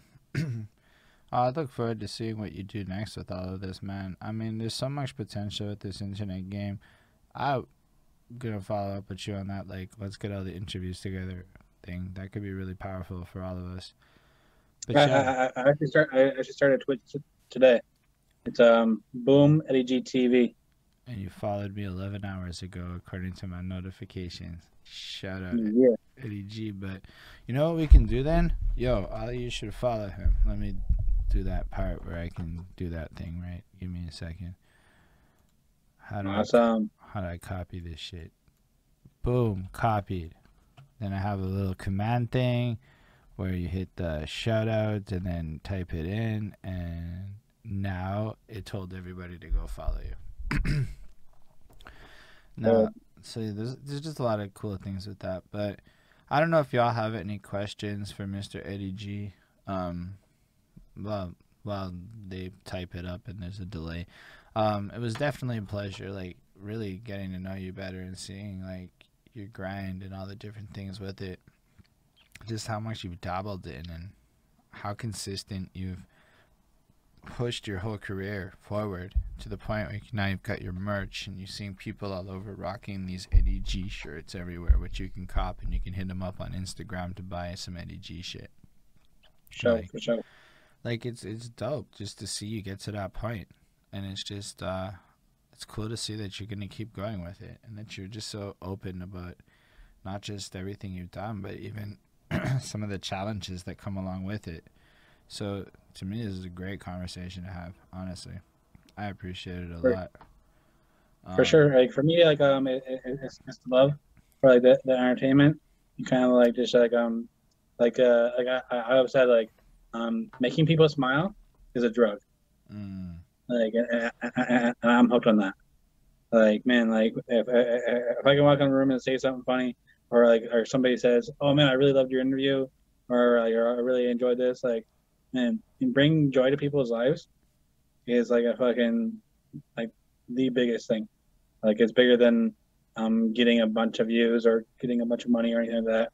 Knowing you have an impact on people's lives and you and, and you made them laugh or you made them feel like um just good about themselves, you know, by telling these stories like of, of, of not being perfect, just being, you know, it's a beautiful thing. I agree with that. I mean, I just think it's I think it's crazy when I finish an interview and somebody's like, "That was the best interview I ever had," and I'm like, "What? Like, how is that even possible?" You, you know, like to me, it's baffling. But just to think that, like, even just having sometimes just letting somebody say, like, "You want to interview me?" Wow, and just even having that impact is like powerful. For sure. That that there is yeah. But it was it was great to have you. Um, but also it wasn't just great to have you, Mr. Eddie G. It was great to have all of you watching, because again, I'm into that. sure. Shout out to everybody watching. I appreciate all of you for being here for real. Um, thanks to all of you watching in the future as well, because you're also very special. Make sure to like, yeah. subscribe, follow, all that crap that you do in the in the end of videos. Make sure to leave some comments and all that good stuff as well. And uh, special thanks to the patrons. There's Milk and Chris Potter, Jonathan Barnes, Teacher Black, Hurricane, Vendel Williams, and Scribble. They're dope. They support what we do. Patreon.com slash behind that suit would be real nice of you and all that good shit. On that note, everybody, it was wonderful to have you. It was wonderful to have you, Mr. Eddie G. Do you have any last words before we depart? I should just say. Fair enough, man. Live long and prosper, everybody.